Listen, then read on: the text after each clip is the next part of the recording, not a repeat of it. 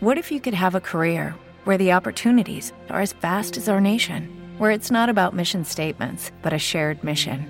At U.S. Customs and Border Protection, we go beyond to protect more than borders from ship to shore, air to ground, cities to local communities. CBP agents and officers are keeping people safe.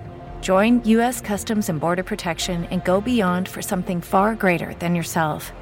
Learn more at cbp.gov/careers.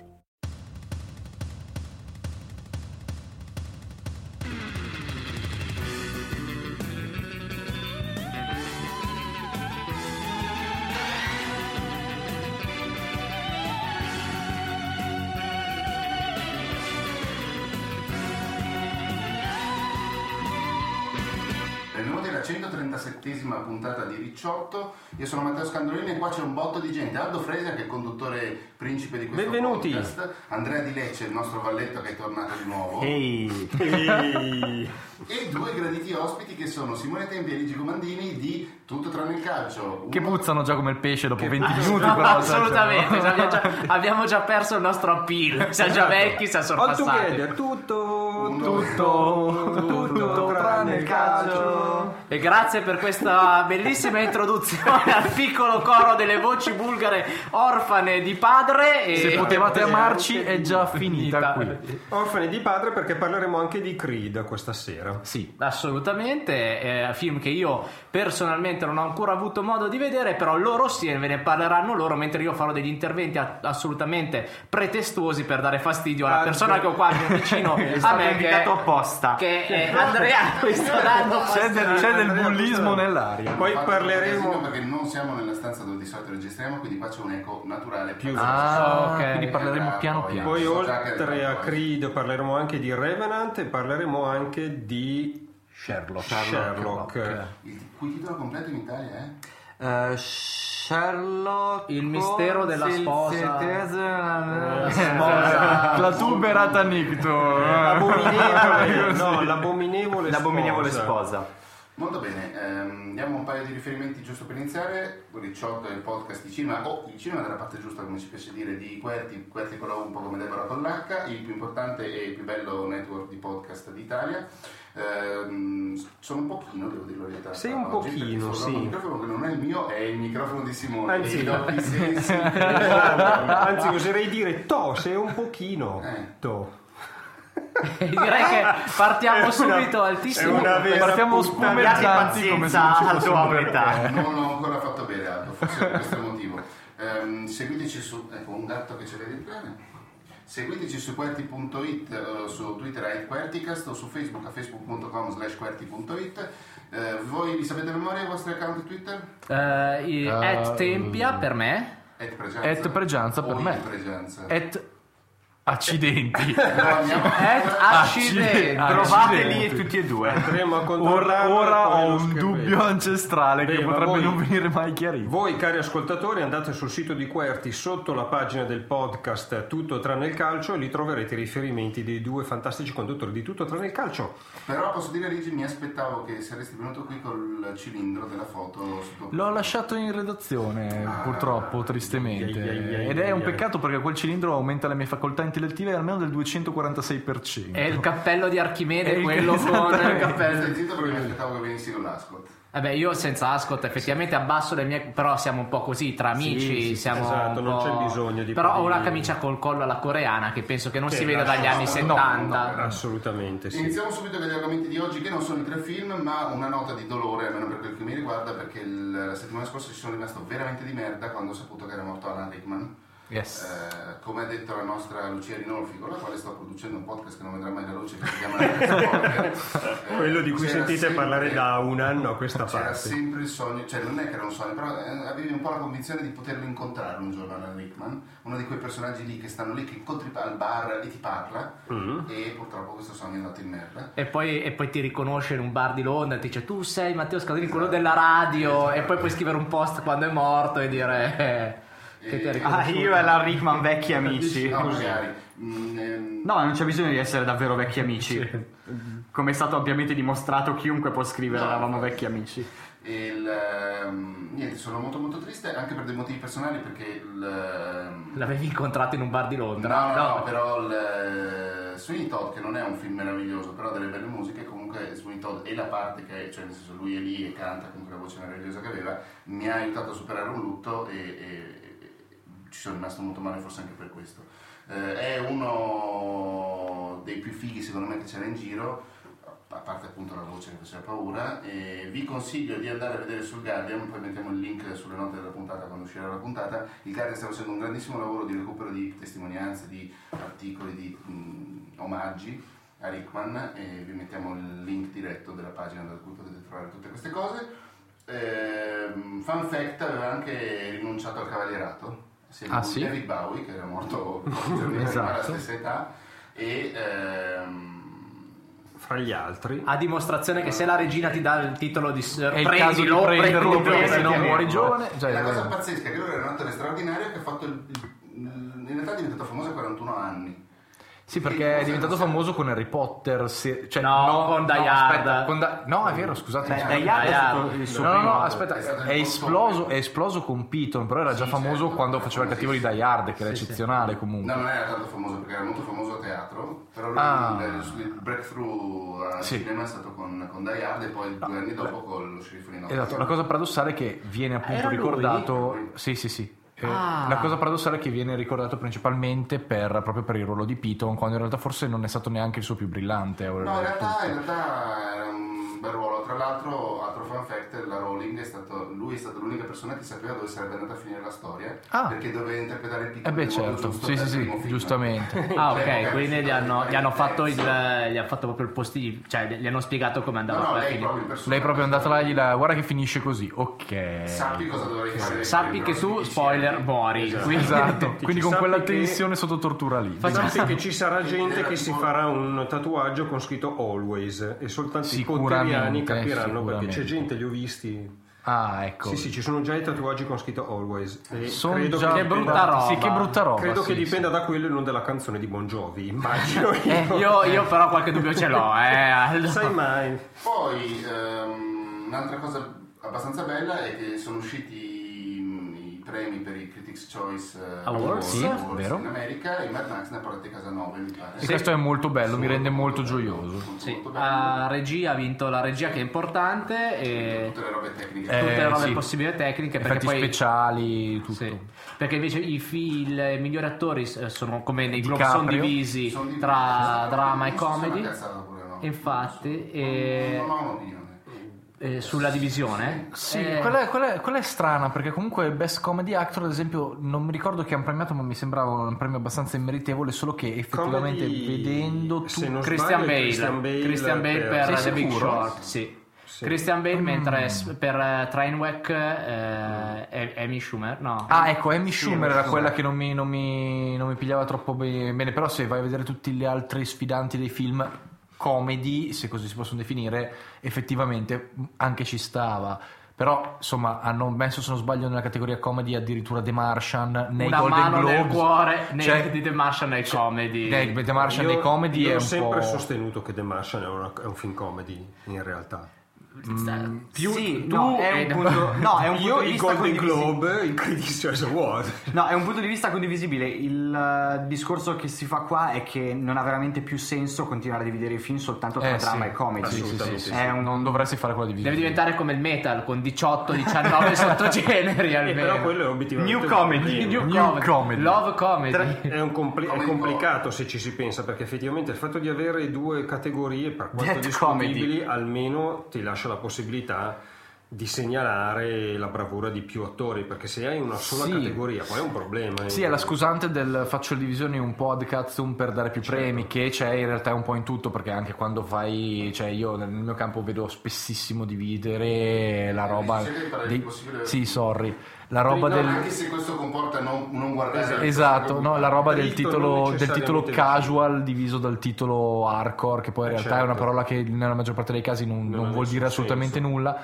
No. No, no, no, non, non è quell'hardcore lì. Comunque giocatore duro, sempre giocatore duro, duro, sì, duro, sì, duro. giocatore duro. Però no, non ha molto senso come divisione, ma lo fai perché devi premiare più di una roba, se no la gente non è contenta. eh. Eh, Beh, E comunque così poi hai l'occasione di premiare Lady Gaga. Assolutamente, Eh. e, e peraltro eh, facendo sempre la ridda dei premi e di quello che è uscito fuori, eh, mi pare per la categoria drama è stato premiato ovviamente Leonardo DiCaprio perché quello, quello Non era... l'orso.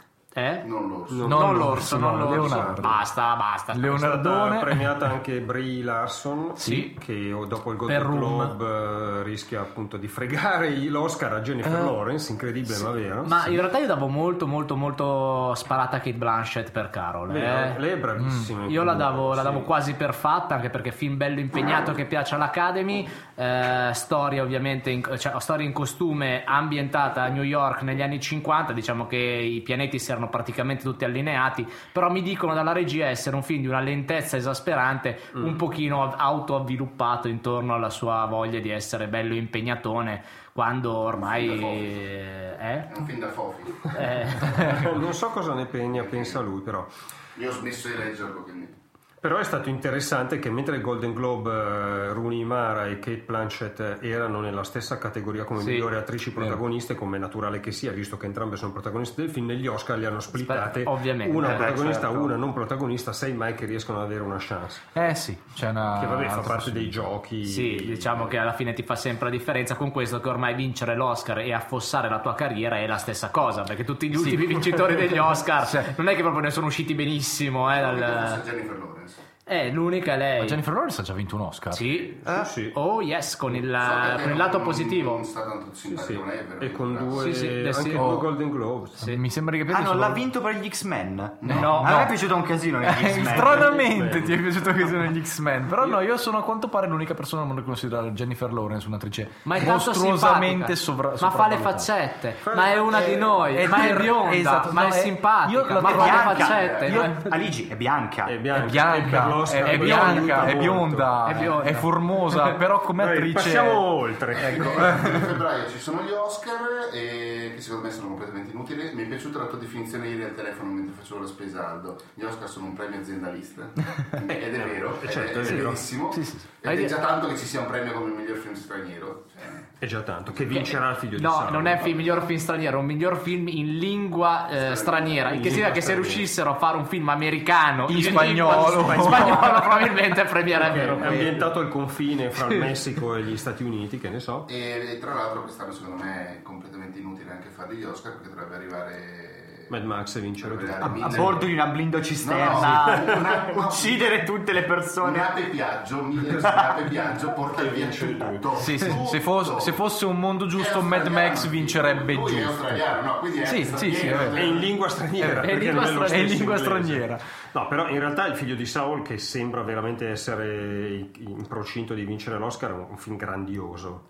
È uno spartiacque assoluto. E lo dice guardandosi le mani perché non ha il coraggio di sostenere il nostro sguardo mentre dice queste cose. Alla Ah. prossima puntata di Ricciotto ne parleremo, ma non questa che invece ha già un sacco di altri Esatto, argomenti da affrontare. Perché questo è il momento in cui si parte con gli argomenti di Ricciotto, Di cioè il primo film di cui trattiamo stasera è Che non è Revenant, ma è Creed. È Creed. Esatto.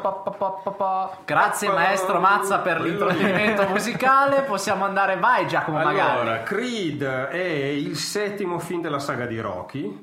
È il film che ha consentito a Sylvester Stallone di vincere il Golden Globe come miglior attore non protagonista e che lo piazza molto bene anche per gli Oscar, per quanto se la veda con Tom Hardy, di cui parleremo oggi con Revenant, che a mio modo di vedere è un attore con i fiocchi, ma ne parleremo in un secondo momento. Questo è Creed, il secondo lungometraggio di un regista statunitense che si chiama Ryan Coogler, che è del 1986 e che è, che è esploso nel 2013 quando ha esordito con un film dal titolo Prossima fermata Fruitvale Station, che ho scoperto è uscito in Italia, io l'avevo completamente perso. Sempre con Michael B. Jordan, Sempre che è stato il Michael B. film che ha, esatto. che ha consacrato Michael B. Jordan, che se lo porta anche qui in Esatto, Creed. che è la- il figlio di Apollo qui nel film Creed e che all'epoca questo Fruitvale Station vinse al Sundance Film Festival del 2013 il Gran Premio della giuria e il premio del pubblico, tutti e due insieme. E l'avevamo visto anche ai Globes, mi pare, tra i nominati, perché era uno tra, nella rida dei nominati e possiamo anche dire con molta gioia Michael B. Jordan che riesce a sopra- è riuscito a sopravvivere a fare la- dopo aver fatto la torcia umana in quel bellissimo Sì, film no, non, non era assolutamente dimenticare. facile, ragazzi, No. uscire da lì. Tra l'altro, era stato forse lui quello che aveva fondamentalmente insultato in modo pesantissimo il regista. No, era- era Miles Teller, Ah, no, è vero, che era caso che alla, alla mail, gli aveva, alla mail abbiamo fatto un film fantastico. Gli aveva che risposto: cazzo Ma cosa cazzo stai dire?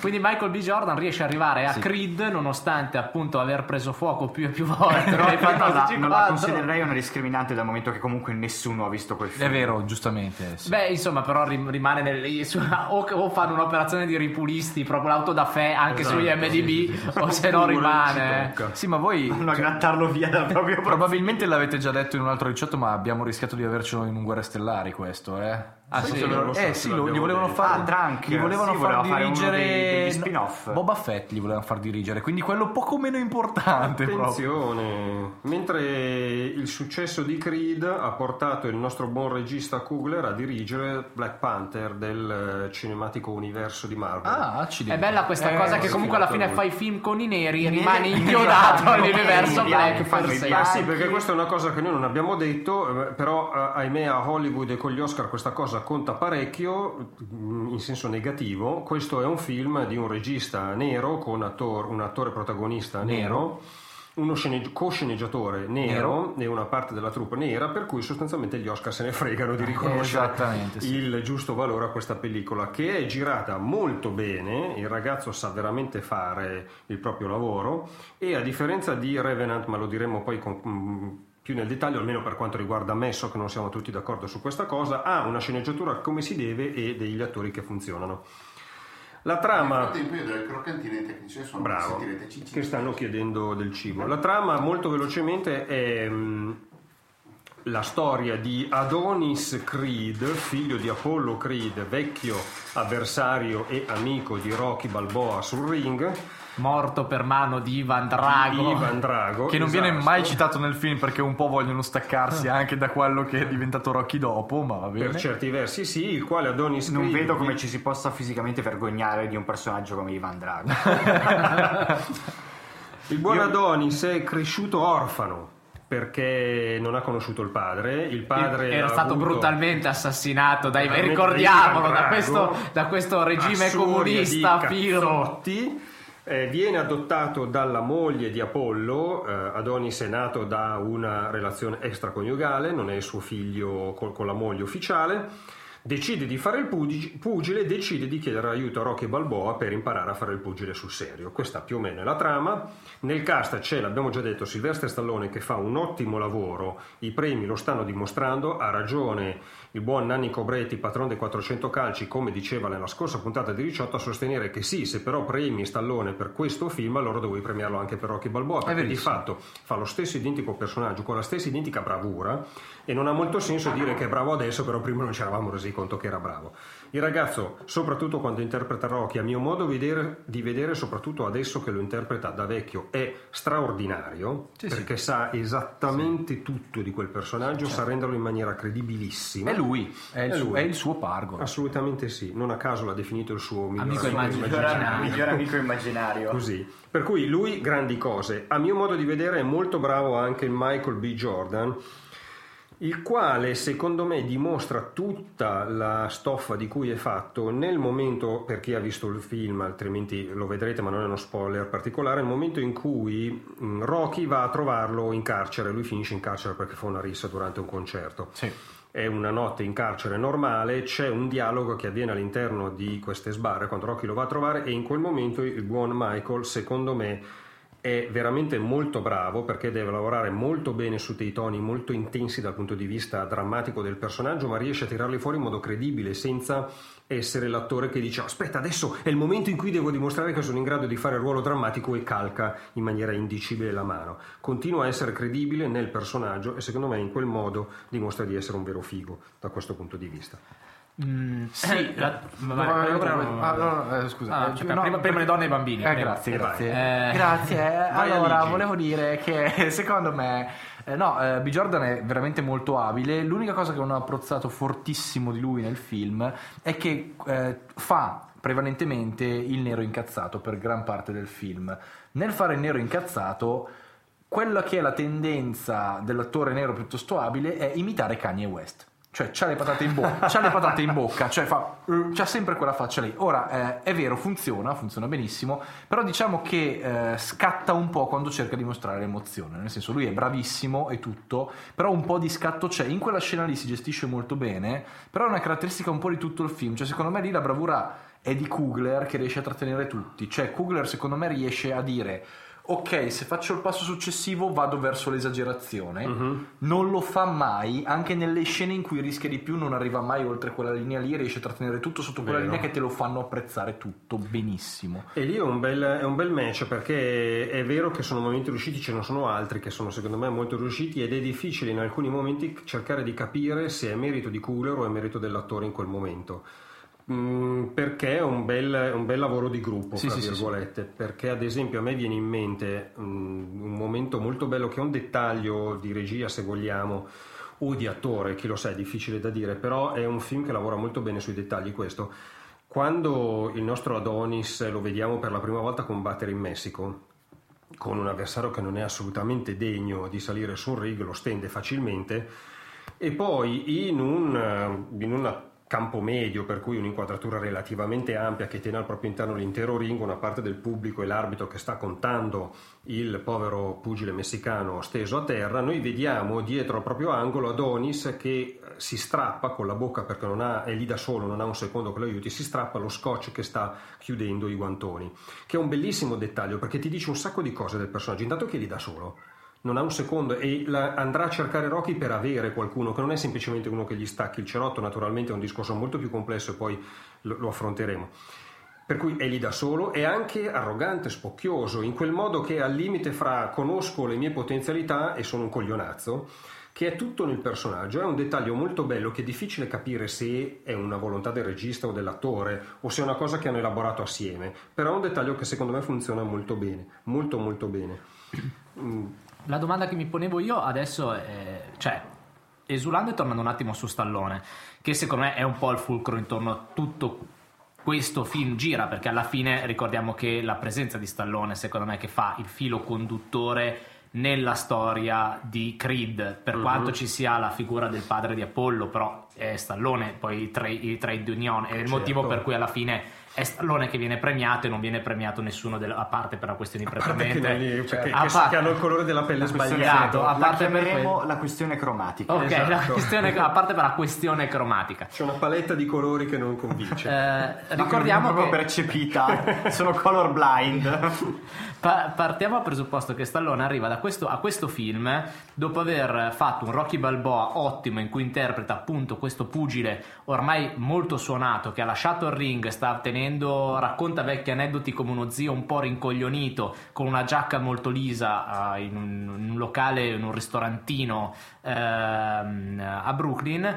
eh, arriva a questo film in cui interpreta praticamente la stessa parte dopo un- una parentesi fatta di ipermacismo legata agli expendables, sostanzialmente ai mercenari. Sì. Quanto sarà possibile secondo voi per Stallone tornare indietro di nuovo al personaggio credibile dell'action hero oppure per questo è il momento in cui avremo soltanto più uno Stallone tra virgolette da Copland, cioè da film comunque impegnati in cui lui è un po' meno super bom- bombato Lui fisicamente ha già tirato? confermato il prossimo Expendables, che io so. È, è quella la domanda, si può tornare indietro da una cosa del genere? Io credo di sì perché è Stallone. nel Eh, senso- ma Stallone è Rocky alla fine. L'ha, è l'ha quella- già anche fatto dopo Rocky Balboa Sì, di tornare agli esatto. Expendables. Cioè, anche non è per- Però non aveva avuto questo tipo- non aveva avuto Non questo tipo di eco, di eh. riconoscimento. Beh, ma perché certo. non- non c'era il film attorno lì. Cioè, questa Beh volta no, cioè, Rocky Balboa c'era un po' di film Non intorno. quanto Creed, però non è nemmeno lontanamente paragonabile, secondo me. Non lo so, non sono così sicuro, secondo me non lo si è riconosciuto, ma c'è il film dietro Rocky Balboa, eh. Non so, a me non aveva fatto. Cioè, quando ho visto Creed mi ha, mi ha colpito moltissimo. Rocky Balboa è quello che dicevo.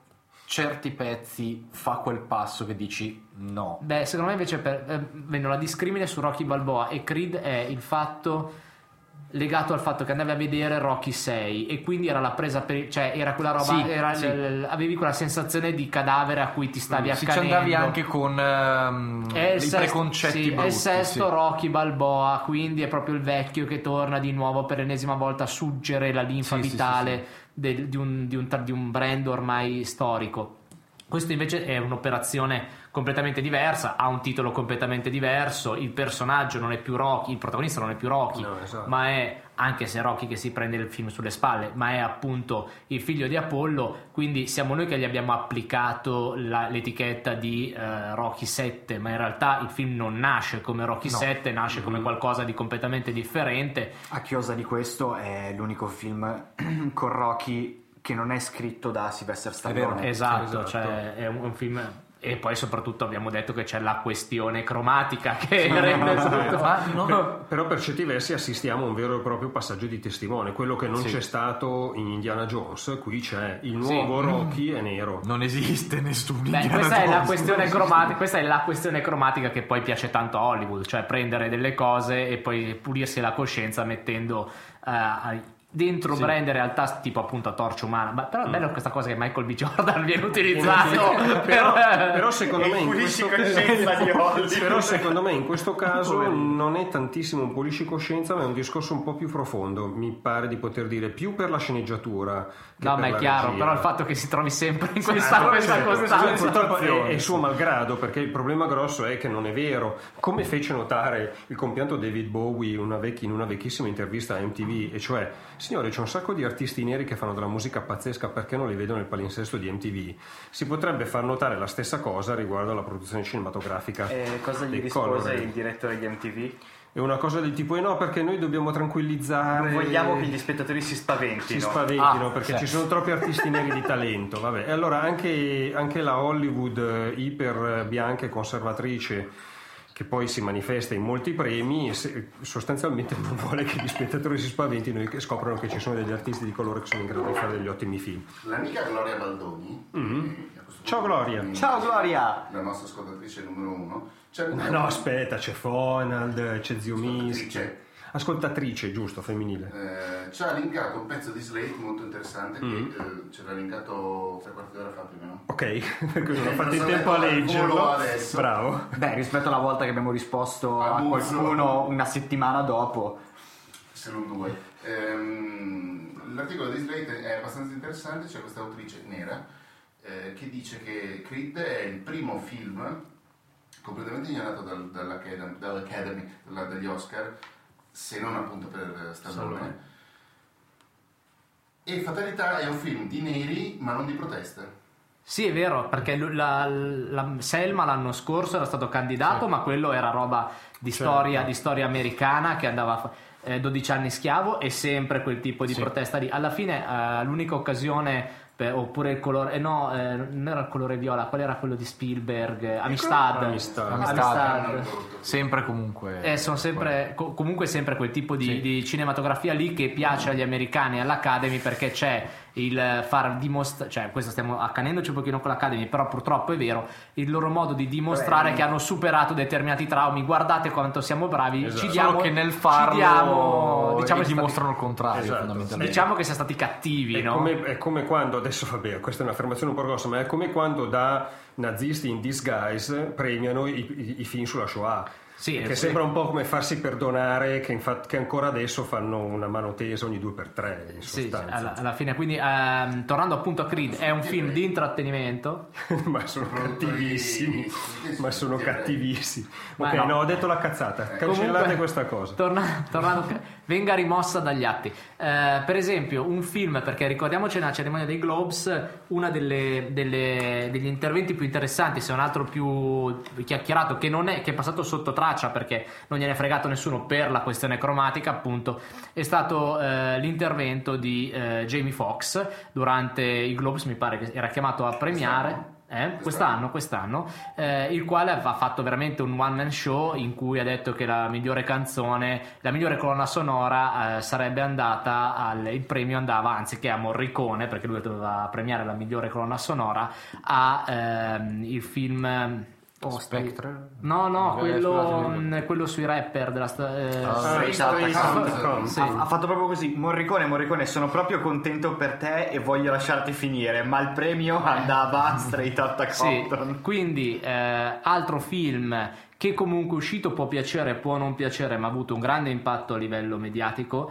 eh, racconta una storia importante, peraltro anche molto vicino al, al presente, ehm, degli- de- de- alla storia degli, degli Stati Uniti d'America, però è stato completamente ignorato per quanto uno possa. È un brutto film dei colleghi della Pare sia un, un film più che decente, sì. Sì, eh, cioè alla fine. Non, l'ho- non l'ho visto, per cui non mi posso pronunciare. No, però appunto eh, ricordiamo appunto sempre questa, questa tendenza a emarginare determinate, determinate realtà. Eh, ritornando invece a bomba su Creed, la domanda che tutti si pongono e che pongono ad Aldo, eh, sì? ma i cazzotti ci sono davvero? Anche Stallone, ah, i cazzotti ci sono davvero, sì. Eh, Poi mi interessa poco perché mi piace anche molto questa mitologia attorno a Rocky di Stallone, nella serie intendo Rocky, che chiede di menare sul serio e dunque si fa male, perché io non sono un fan del cinema che perché quello è snuff movie, cioè del cinema che ha bisogno per sembrare vero e d'impatto che sul serio le cose accadano sul film. Io E ritorniamo a The assolutamente- Revenant dopo. Esatto, Io sono assolutamente convinto che il cinema, per- in quanto straordinaria macchina narrativa, possa serenamente prendere qualcosa di ricostruito e presentarlo al pubblico con l'impatto e la forza di una cosa vera. Esistono delle ellissi meravigliose che permettono di evitare proprio la pornografia dell'immagine sì. e lasciare, cioè io mi ricordo una meravigliosa scena di un noir che non vorrei dire fosse il grande il grande caldo in cui eh, io ci sono rimasto malissimo perché c'è questa scena dove eh, il boss della malavita eh, vuole punire la sua la bionda che l'ha tradito sostanzialmente e vedi che afferra un bollitore pieno di acqua rovente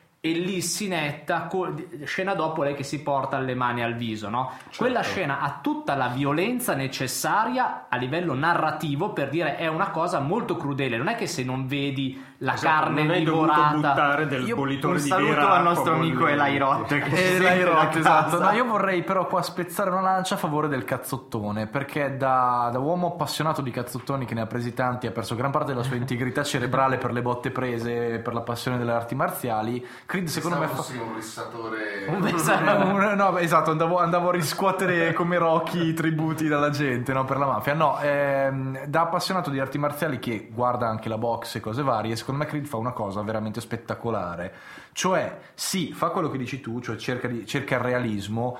Ma non è il realismo della box reale, perché la box reale è diventata una cosa estremamente tecnica e noiosa. Cioè, guarda semplicemente, non lo so, l'incontro Pacquiao-Mayweather, Mayweather. che era una palla atomica perché è diventato fondamentalmente tutto un gioco di punti e counter che va avanti per svariati round finché non muori male do- dopo aver pagato biglietti Sì. eh, quello invece è proprio la quello è la violenza della box che vorresti vedere cioè La vecchia è, scazzottata. è la vecchia la, scazzottata no- la nobile arte di L'han- un tempo. l'hanno Milione cioè, bevi. Sì, tipo un milione sì, sì, cioè l'hanno fatta tecnica, l'hanno fatta box vera, ma c'è quello spirito del cazzottone un Sì, po' no. scordinato del primo Rocky, dove a un certo punto lui prendeva con la sua bella facciotta storta e faceva e lo Esattamente di pugni, che è una sì. cosa che ti esalta fortissimo e ti esalta fortissimo perché la devi vedere e secondo me lui meglio di così non la poteva fare anche se non ha cercato l'immagine ma ha fatto vedere proprio le botte Ah, e secondo me ok. l'ha fatto da Dio Sì, sì, no, poi si parlava, Dio. si parlava del, del- del- del fatto che poi dovesse andare in scena proprio la violenza, nel senso non... eh, cioè immagino che eh, non, non si dessero de- delle cartelle fortissime durante il primo Rocky. Eh, in realtà, no, nel, nel primo Rocky sì, perché Sì. tipo si è quasi ammazzato per un cazzo. no, nel terzo, se non sbaglio, la- gli aveva infortunato la cassa toracica. Io so- no, nel quarto, Ah, eh, esatto. Dol- Dolph Lundgren, cioè Sì, Ivan sì, Drago, sì. gli ha tirato perché se l'è fatto tirare lui Sì, sì. un cazzotto sul E torace è dovuto andare in ospedale. all'ospedale. Mm, sì. È dovuto andare A dimostrazione che Non non era, non era Esatto. veramente e, finto. eh, e in questo, se non sbaglio, B. Jordan è stato messo KO veramente durante l'incontro finale, quando cade a terra così. non diciamo, non spoileriamo No, niente, sì, scusa, però... eh, però, Però cioè, quando, cade, quando cade a terra, Cade a terra. terra, cioè a Ok. un certo È un punto. po' come lo sguardo allucinato e stupito di Anna Rickman nel finale di Die Hard quando lo fanno cadere. Sì. Lui c'ha quello sguardo lì che sembra molto credibile perché con la troupe si erano messi d'accordo. Ti molliamo al 3. Ti, ti molliamo al via. 3, 2, 1, via. E l'ha mollato all'1. Esatto. Ha fatto 20 metri fino ad atterrare su un, eh, su un robo gonfiato, come cazzo si chiamano, i materassoni. Sì, sì. Ma partendo Lo shock. Lo shock. Tra l'altro a proposito di cazzottoni sul ring di Creed, secondo me quello è un altro momento in cui il buon Ryan Coogler dimostra di essere un grande regista, secondo me, perché ad esempio il primo incontro vero di Rocky, eh sì, addio, di Adonis, quello cioè non contro il quello messicano, il nome suo vero. Adonis Creed. Eh, quello A pelle. Ah, A pelle. A pelle, figlio di Apelle, Apollo. figlio di Apollo Creed. Lui, il primo incontro è girato tutto in piano sequenza, cioè quel tipo di ripresa che non ha stacchi, per cui abbiamo un... Non serve che secondo me lo ripeti più perché se la gente è al 137 Ah, e non so, magari uno inizia Vabbè, magari è prima, riascolti- magari è la prima puntata che ascoltano. tutte, No, le stanno ascolti ascoltando. La prima puntata che ascolta perché ci siamo noi. Esatto, noi di sono tutto. Tra... Pubblico di tutto tranne tranne, il calcio. Il piano sequenza è quel tipo di inquadratura che stacca. Aspetta, devo dirlo io perché sennò non vi ascoltano. Pubblico di tutto tranne il calcio. Il piano sequenza è quel tipo di ripresa senza scatti, senza stacchi e risposta. E basta! Quella roba lì, l'aspetto interessante è che se tu giri un round e mezzo quanto dura quell'incontro senza mai staccare, oltre ad avere una coreografia ben orchestrata e avere la capacità di riprendere il tutto in maniera sensata perché tutte le informazioni che servono arrivano allo spettatore, la cosa interessante è che anche serve per far sentire la fatica degli attori, perché comunque devono boxare per determinato tempo e di conseguenza far arrivare a noi la tensione. La cosa interessante è che quando poi arriva il match finale di Creed, non è più girato tutto in piano sequenza, ma è girato tutto con molti stacchi, stacchi, stacchi. Sono due scelte formali radicalmente differenti. La cosa figa, secondo me, per il futuro di Ryan Coogler, a parte che è nero e dunque l'Academy lo caga fino a un certo punto, è che è riuscito a gestire entrambe le soluzioni formali in modo efficace e questo significa sapere che cosa cavolo stai facendo dietro la cinepresa perché non è così semplice durante l'ultimo incontro c'è parecchia fotta che sale che è già stata caricata parecchio durante tutto l'allenamento, altra scena gestita molto bene perché è chiaro che si cita, si rimanda idealmente a più riprese al primo Rocky e dunque al celeberrimo allenamento Sulla la scalinata di scalinata Filadelfia. di Filadelfia.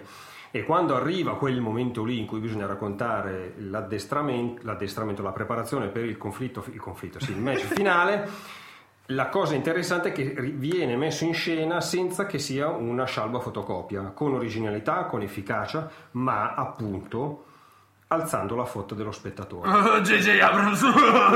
Perché alla fine di quel momento lì, quando il nostro, al posto di essere in cima alla scalinata di Filadelfia, in realtà è sotto la casa di Rocky, alla fine di quella scena lì, a parte un paio di dettagli, ma che sono inezie nella riuscita complessiva della sequenza, secondo me lo spettatore è parecchio casato. E questo significa che il regista ha fatto un lavoro con i fiocchi.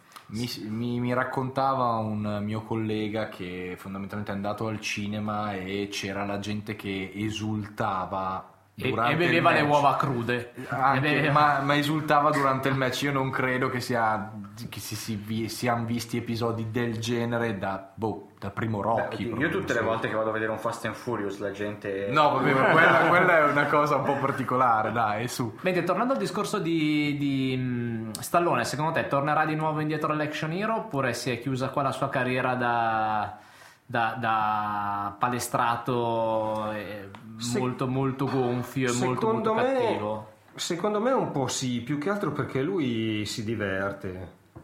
Cioè continuerà a fare anche i Secondo me mercenari. continuerà a fare anche i mercenari perché si diverte, si trova con gli amici, fanno i cazzari, sanno che stanno facendo i cazzari, questo è ciò che fa sì che il film riesca.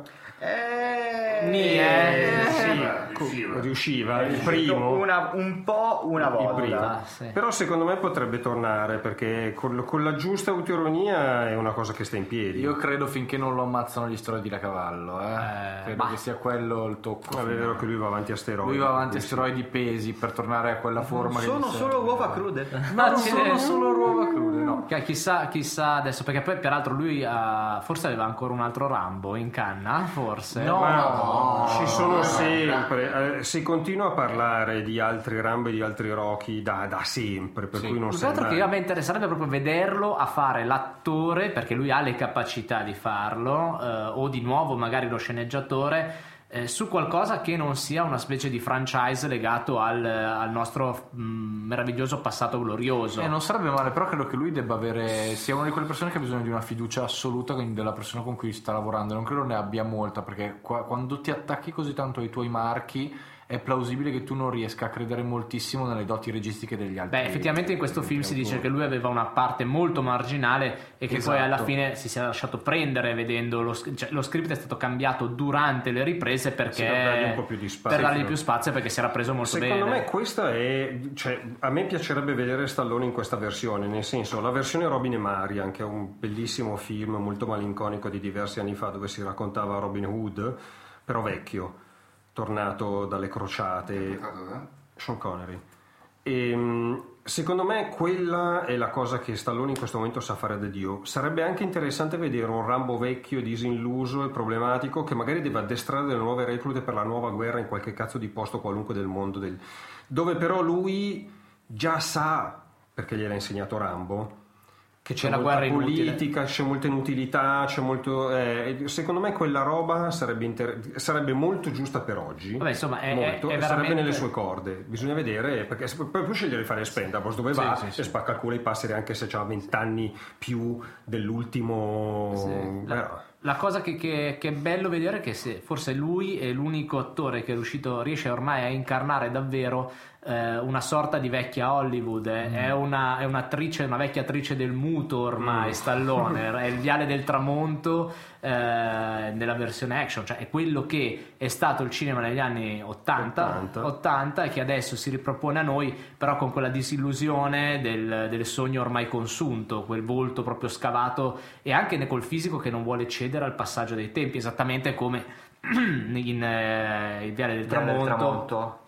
Lei era sempre sì. super pittata per evitare di, di- cioè aveva proprio i problemi a dimostrare la sua, la sua età anagrafica. Quindi alla fine, ed è anche notevole il fatto che anche questo film sia una sorta, e qui forse potrebbe essere interessante fare un eventuale parallelismo proprio sceneggiatura alla mano tra Il Viale del Tramonto e questo film qua, dove abbiamo appunto il vecchio leone che si prende carico di un giovane eh, virgulto da- e, e lo, lo educa nella propria casa. Insomma, c'è Molto Secon- giovane di voto non voleva no. essere preso. No, anche perché cioè, no, ci può stare come, come parallelo finché stiamo parlando di un mondo che non esiste più. Entrambi i vecchi protagonisti dei film sono consapevoli che il loro universo è finito. O l'universo cinematografico, perché Eh, sì, la cosa sì, sì. interessante è proprio il, sì. metacinema, Quello parlando di metacinema anche in Rocky. L'universo eh. cinematografico, solo che mentre in Viale del Tramonto questa cosa si risolve in tragedia, Sì. perché non c'è la possibilità di un passaggio di testimone, in Creed, che da questo punto di vista a mio modo di vedere è un film straordinario, c'è un passaggio di testimone che funziona. E c'è un momento nel film che è un momento molto bello di regia, ma è un momento secondo me assolutamente significativo per la sceneggiatura, e cioè il momento in cui il protagonista Adonis Creed va su YouTube a pelle, va su YouTube per rivedere eh, un incontro perché nel- nella funzione Rocky, è veramente sì, sì. esistito l'incontro fra Rocky e Apollo, va a rivedere l'incontro fra Rocky e Apollo sul, eh, con il proiettore di casa su schermo grande. A un certo punto si mette a mimare i colpi, Colpi di Rocky. ma i colpi di Rocky. E questa cosa è molto bella per com- perché come, per come è organizzata l'inquadratura, non siamo soltanto di fronte a uno che narrativamente lo scopriremo sta cercando di sovrapporsi a quello che diventerà il suo mentore, perché lui va da Rocky a chiedere di essere un mentore, ma è anche uno che piglia a pugni suo padre. Sì. E questa cosa qui è interessantissima mh, e l'ha sottolineata gente, ahimè, io ogni tanto leggo delle cose in giro, poi non prendo appunti, non mi ricordo più chi l'ha scritta, ma uno statunitense che dunque è più addentro nella cultura statunitense di me, statunitense nero oltretutto, ha segnalato questa cosa che io trovo assolutamente interessante, non sono in grado di dire se è vero o no perché non conosco la, la- la- la situazione sociale statunitense di adesso, che però mi pare molto intelligente, e cioè questa. Eh, Creed, e sono d'accordissimo, ruota attorno alla questione di fare i conti con un padre assente e trovare un nuovo assetto familiare. E aggiungo io, non lo scriveva questo tipo, ma aggiungo io, senza nessuno, da solo, quando ti devi strappare il nastro adesivo che tiene assieme i tuoi guantoni, il massimo che puoi fare è mettere a terra un avversario indegno. Con una famiglia attorno. Che vabbè, con una famiglia attorno e avendo fatto i conti con la figura paterna assente, sei in grado di affrontare le sfide che davvero contano nella vita, cioè affrontare te stesso, cosa che Rocky dice in più di un'occasione a, eh, a Paul- eh, no, a Adonis. Ad Apelle. Cioè, devi, il vero avversario sei tu e vincere quella sfida che sono le sfide che contano per vivere la vita in maniera dignitosa. E chi se ne frega se alla fine a, a termini di eh, match i giudici diranno che hai vinto tu, che non hai vinto tu, perché è la stessa filosofia del primo Rocky, cioè non conta chi vince alla fine al match in termini di cazzotti, Conta che conta rimane chi in piedi. vince nella vita. Chi rimane in piedi. Esatto, e se vincono nella vita entrambi va bene così, cioè è la grande metafora mh, pugilistica di Rocky. Bene, la cosa interessante che faceva notare questo autore di cui ahimè purtroppo non ricordo il nome, dunque me ne dispiaccio, è che questa cosa del fare i conti con un padre assente è una costante dell'hip hop contemporaneo.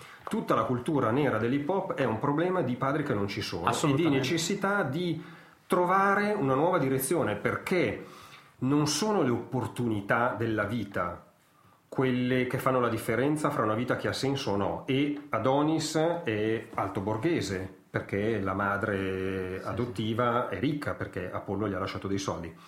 Quello che fa la differenza sono le prospettive che dai alla tua vita, a prescindere dal punto di partenza. E questa roba pare essere, io non so motivarlo, ma mi sembra molto interessante, soprattutto in un'ottica statunitense, pare essere una costante della cultura black che si esprime nell'hip hop. Da beh. questo punto di vista, Creed è una bomba. La cultura, la cultura del ghetto tendenzialmente, se vedi anche tutti i film, telefilm e, e ascolti musica hip hop, è molto matriarcale, nel senso la figura della mamma è proprio quella centrale perché guida la famiglia, il padre è sempre una figura molto assente o se non altro addirittura negativa, cioè quello che ha abbandonato moglie e figli e si è dato alla macchia.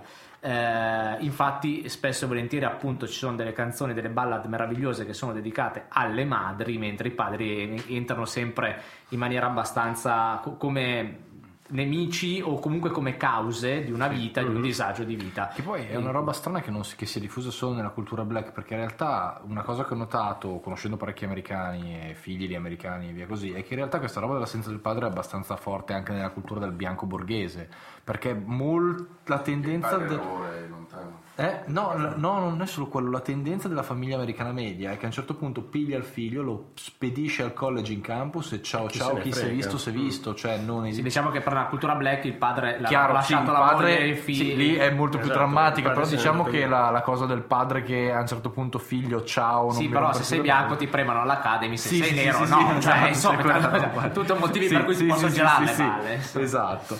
Vabbè, quindi Creed fondamentalmente per- tra i tre film al momento è quello che è piaciuto a tutti, mi sembra di capire. Cioè, Sì, c'è io non esatto- l'ho visto. Io non l'ho Neanche io l'ho visto. visto, mi limito, Per, cui vabbè, a due. Ok, a due, due che l'hanno visto è piaciuto fortissimo, Però quindi io so- piacerà anche a voi. so già che mi piacerà. fortissimo. E- Ma, abbiamo- ma Andrea ha preso degli appunti e puoi parlarcene. Ah sì, latte. Grazie Andrea, uova. possiamo andare avanti. No, e volevo aggiungere un'altra cosa perché questo è, è- è sintomo di una sceneggiatura secondo me molto intelligente. E lo stai facendo sui fatti di Colonia, che Lo ci interessa, la gente che se ne frega interessano si parla dei fatti di Colonia. È questa cosa qua, che questa cosa del, del fare i conti con, con la necessità di costruirsi un contesto familiare non riverbera soltanto nel protagonista, ma come in tutte le sceneggiature molto molto molto riuscite, non è obbligatorio che succeda, però sai mai un sacco di volte che succede così, riverbera anche nella figura del mentore, cioè la figura ricoperta in questo caso da Rocky Il Balboa. padre putativo. Sì, perché Rocky è in più di un'occasione, le sue battute nel corso di gran parte del film sono che il tempo sconfigge tutti, che ormai non, non gli è rimasto più niente perché la moglie è morta, perché gli amici sono morti. Rocky, in fondo esattamente come Adonis, è uno in cerca di un, nuovo, di un nuovo equilibrio familiare, senza il quale non ha ragione di vivere, non ha una direzione. E la cosa interessante è che mentre Adonis prova a risolvere il suo problema con il padre che non ha mai conosciuto e rispetto al quale ha grande rabbia, tant'è che lo mena in- mimando i colpi di Rocky quando guarda il video su YouTube, allo stesso modo Rocky ha la necessità di trovare un nuovo assetto familiare. Questa capacità del dell'eroe e del mentore, in termini pu- puramente strutturali, di sostenere le reciproche i reciprochi viaggi e la reciproca crescita è una cosa che secondo me fa respirare il film molto molto molto bene e che gli dà un, un qualche cosa di più. Sono sempre cazzotti che volano, ma Sì, vabbè, guarda, è dall'epica, è dall'epica greca, dal, dal mito di Urano che divora i suoi figli, che sono cazzotti che volano, ma comunque alla esatto, fine. il problema è la eh, sostanza che metti dietro i cazzotti. Sì, sì, no, ma alla fine quello di, cui, quello di cui stiamo parlando, e poi alla fine se uno tira un filo rosso che va da- dall'epica greca, appunto dal mito greco e arriva fino ad oggi, le storie sono più o meno sempre quelle. Beh, non E a que- caso gran parte delle, delle sceneggiature statunitensi si costruiscono in base a tutta una serie di rivaluta- rielaborazioni Sì, di quello che era però la struttura narrativa classica, greche. cioè considera appunto quello, parliamo di un figlio che rimane eh, vittima dell'assenza di un padre che vuole in qualche maniera sconfiggerlo, ma che ne viene comunque divorato perché alla fine va a fare lo stesso, va a fare il boxer da- com- come, come- come Apollo, quindi è una sorta di cannibali, la figura del padre che Esatto. cannibalizza quella del figlio. E infatti lì c'è la necessità di trovare un ruolo che non sia quello del padre. Prima dell'incontro, questo è un piccolo spoiler, prima dell'incontro la madre adottiva di Adonis gli manda i, i pantaloncini da indossare durante l'incontro con Johnson, il cognome della madre, sul retro e Creed davanti col bigliettino Write your, your own legacy. E non è un caso che di fronte a scrivi La tua- la tua- la tua propria, il tuo proprio mito, fra Sì, virgolette, sia all'interno di un film che si chiama Creed. che- Eredità, Che, cioè, vuol dire, che vuol dire fede, che vuol dire sistema di valori di riferimento. Cioè, Insomma, puoi, il- fa- il puoi film è fare. molto meno scemo di quanto possa sembrare a prima vista. Ed è Eh, interessante, molto interessante. Farei un parallelismo anche con la storia di DJ Francesco e con il rapporto tra i No, Fu due e... citazioni, se me le permettete, una sul tempo che batte tutti, come te lo dicevi, mi è venuto in mente eh, Cencio di Puccini, che è una canzone eh, Mm. quasi scordata ma è meravigliosa, perché a un certo momento dice il tempo più ottuso di noi passa per tutti, sia per i giganti che i nani. Eh, chi immaginava che allora saremmo finiti ognuno nel proprio circo personale. Lascia stare che tanto il mio caso è sballato.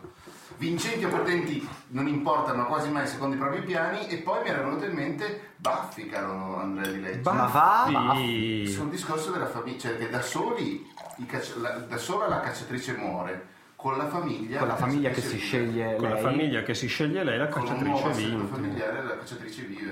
E Verissimo. Apollo, no, Adonis, figlio di Apollo, che fece una pila di pelle di pugni. Eh, Spegnete Aldo.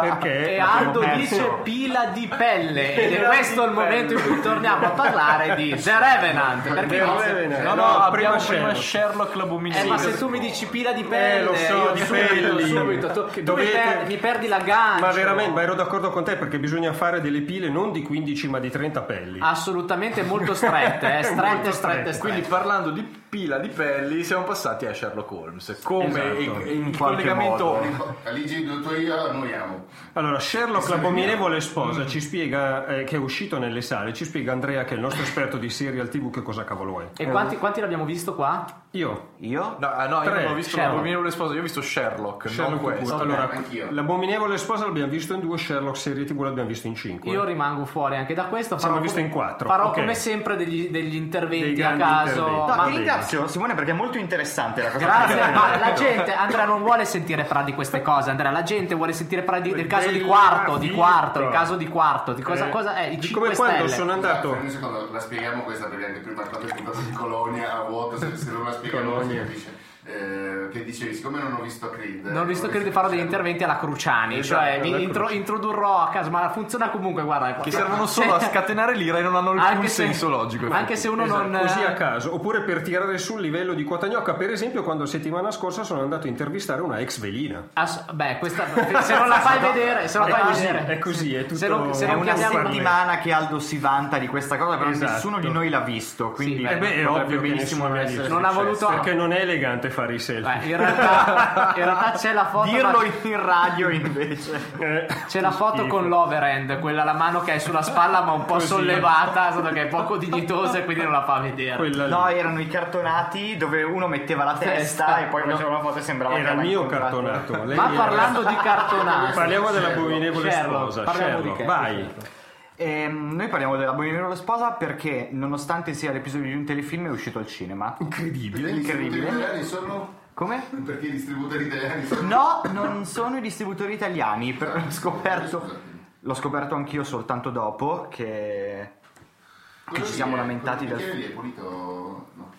Cioè, vabbè, se vi fate i cazzi vostri... Esatto, cioè, mentre- allora, eh, qua non è che si può. Mentre Cioè... si apre la rubrica di telefilm, non potete fare i fatti vostri. Vai, vai. Ehm, stavamo dicendo che il film è uscito al cinema non solo in Italia, dopo aver Sono duetti e cinque. Che fatto faccio? tutta una filippica sul fatto che i distributori italiani non hanno più idee, sono capaci di inventarsi soltanto eventi, eccetera. In realtà l'evento è stato ha, ha avuto origine in Inghilterra. Ehm, è il non, non si sa bene come considerare questo, questo episodio, se mm, il, il quarto episodio della terza stagione o l'episodio zero della quarta stagione o più semplicemente lo speciale natalizio che è una cosa che tradizionalmente Di guerre fanno- stellari, no? Roba così. che eh, no, l- l'episodio natalizio di Guerre Stellari tantissima roba Tantissimo. State deragliando. Purtroppo, purtroppo è stato un caso isolato, invece in Inghilterra c'è una grande tradizione degli speciali di Natale che conosciamo principalmente grazie a Doctor Who. Doctor Who. E, mm, anche Sherlock ha avuto il suo perché mm, la serie è iniziata nel 2010 e praticamente stava uscendo al ritmo di tre episodi ogni due anni, la gente stava iniziando veramente a rompersi i coglioni, principalmente per via del fatto che Martin Freeman e Benedict Cumberbatch hanno l'agenda troppo fitta Cumberbatch. Cumberbatch hanno l'agenda troppo fitta per fare in tempi brevi anche una quarta stagione, allora hanno deciso di regalarsi così questo episodio speciale. C'è anche da dire per chi non ha visto la serie di Sherlock che un episodio dura un'ora e mezza. Sì, sì, si 90 tratta, si tratta di veri E e propri film. film Ma la sono autoconclusivi? Sì, sono casi, sono Sì. casi Sono singoli. casi sì. Sono a modo loro Il- autoconclusivi il con, setting è quello, ma- con una continuity che ovviamente li lega tutti quanti, ma che non ti impedisce di guardarne uno a caso e Godertelo. riuscire a goderne a, di a- più a se pieno. Esclu- esclusi forse solo quelli legati all'ultima- alla seconda stagione, cioè quelli con dentro. Sì, Beh, Esatto. Però in realtà la seconda stagione si apre con una puntata completamente autoconclusiva però stiamo, stiamo parlando, migliore in stiamo assoluto. parlando di un franchise che Certo, tutti quanti sì, sì. conoscono, cioè se io dico Sherlock Holmes, il dottor Watson Certo, certo. e il malvagio Moriarty, tutti quanti sanno di cosa stiamo Sì, sì, sì, parlando. sì, sì, sì. È dimostrazione del fatto che mh, non ho visto niente, però faccio quello intelligente. Questo film Ma tu è. sei eh, intelligente. grazie, caro.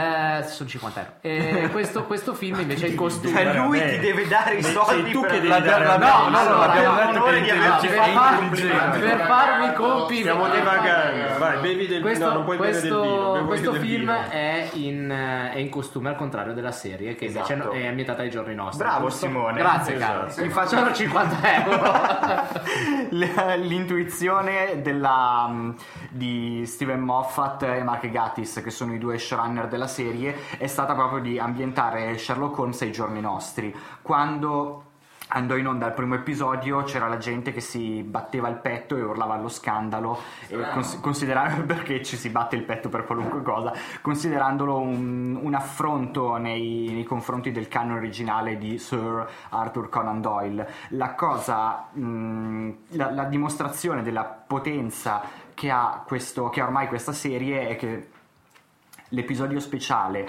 ambientato per ridere nell'epoca vittoriana che quindi è È l'epoca è- è di per- Sherlock. Dovrebbe essere l'epoca originale di Sherlock, ma nell'economia del telefilm Sherlock diventa praticamente una fanfiction. Sì. Quindi una fanfiction di una fanfiction che torna all'origine. però il giro. Fa il giro e si toglie da un bacio a chi vuoi tu esatto Quello. Qual è la trama di, mh, dell'abominevole sposa? Che Sherlock Holmes e Watson devono risolvere un caso. strano Ma devono farlo, ma devono farlo nell'età vittoriana. Ma sono loro due. Sono loro Sono, due. sì, la, la cosa è questa, non c'è nessuna, nessuna spiegazione all'inizio Semplicemente tu ti ritrovi con la Londra del 1800 fine 1800 con eh, Watson con i baffoni, tutti e due con i costumi d'epoca che parlano come Come si parla allora? Com- come, parlano i sì, come, come se fosse un, come se fosse normale, Sì, sì. come se fosse la serie che tu vedi fin dall'inizio. Eh, c'è anche È come la quinta stagione, l'inizio della quinta stagione di Buffy. quando introducono a caso una sorella e tutti quanti ne, che non si era mai vista prima e tutti quanti ne parlano come se la conoscessero da sempre. Fanno addirittura la sigla del telefilm però declinata all'epoca vittoriana. Col, eh, Quindi la, la musica mi, no, la musica mi sembra che sia lo stessa, però cioè, dove nella sigla originale vedi le, le macchine Ah. attraversare Trafalgar Square, qui vedi le carrozze con i cavalli. Che carino. E mm, in realtà io non so bene come parlare di questa cosa perché è difficile andare troppo in fondo senza fare spoiler. Mm. Guidami un po' tu Aldo che l'hai vista anche te. Ma io, senza fare spoiler, per parlare un po' più genericamente della serie di Sherlock, Parlerei di un'altra di, di serie. cui, no, di cui non abbiamo mai parlato, mi pare, in Ricciotto. Abbiamo accennato. Mm, Io mm, direi questa cosa, che l'abominevole sposa conferma un dubbio che io avevo, e cioè questo, che il personaggio di Sherlock è stato riscritto e riorganizzato in modo assolutamente straordinario ed efficace. E in modo assolutamente straordinario ed efficace sono stati organizzati i rapporti che Sherlock ha con varie persone che gli ruotano attorno, in primis Watson.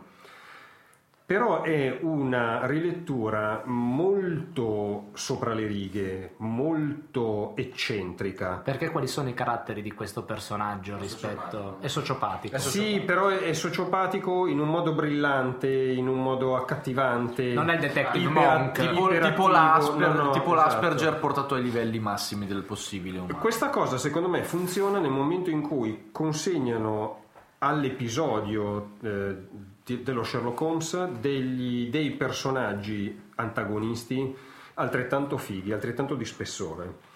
Io non credo che sia un caso che fra gli episodi migliori si sente sempre parlare del primo, della seconda stagione e del terzo della seconda stagione, cioè quelli in cui entrano in scena la migliore Dark Lady che si sia vista negli ultimi vent'anni su grande e piccolo schermo e quando entra in scena Moriarty in maniera pesante, cioè l'antagonista per La antonomasia di nemesi, la nemesi. Questi, questi due personaggi hanno una forza narrativa potente che dunque riesce a amalgamarsi bene con la forza narrativa eccentrica e, e sopra le righe divertente di Sherlock, Watson e compagnia bella. Quando questo tipo di cosa viene meno, vengono fuori degli episodi che mi, mi pare di poter dire convincono di meno e l'abominevole sposa da questo punto di vista è un esempio negativo Sì, perché no. con tutto l'escamotage narrativo che giustifica la Londra vittoriana la questione che ruota intorno, mettiamola così, alle donne, senza troppo spoiler, è un po' deboluccia Sì, rispetto allora, agli altri. cioè, senza, senza fare spoiler, il, eh, l'episodio tira in ballo l'argomento del movimento delle suffragette. Mm. Ehm, no, che- stavo pensando riguardo al discorso che facevi prima che mh, in effetti questo episodio, cioè di sicuro non è uno dei più memorabili. No. E- ma è stato fatto proprio con uno spirito diverso rispetto alla serie, non per niente va considerato uno. no- nonostante.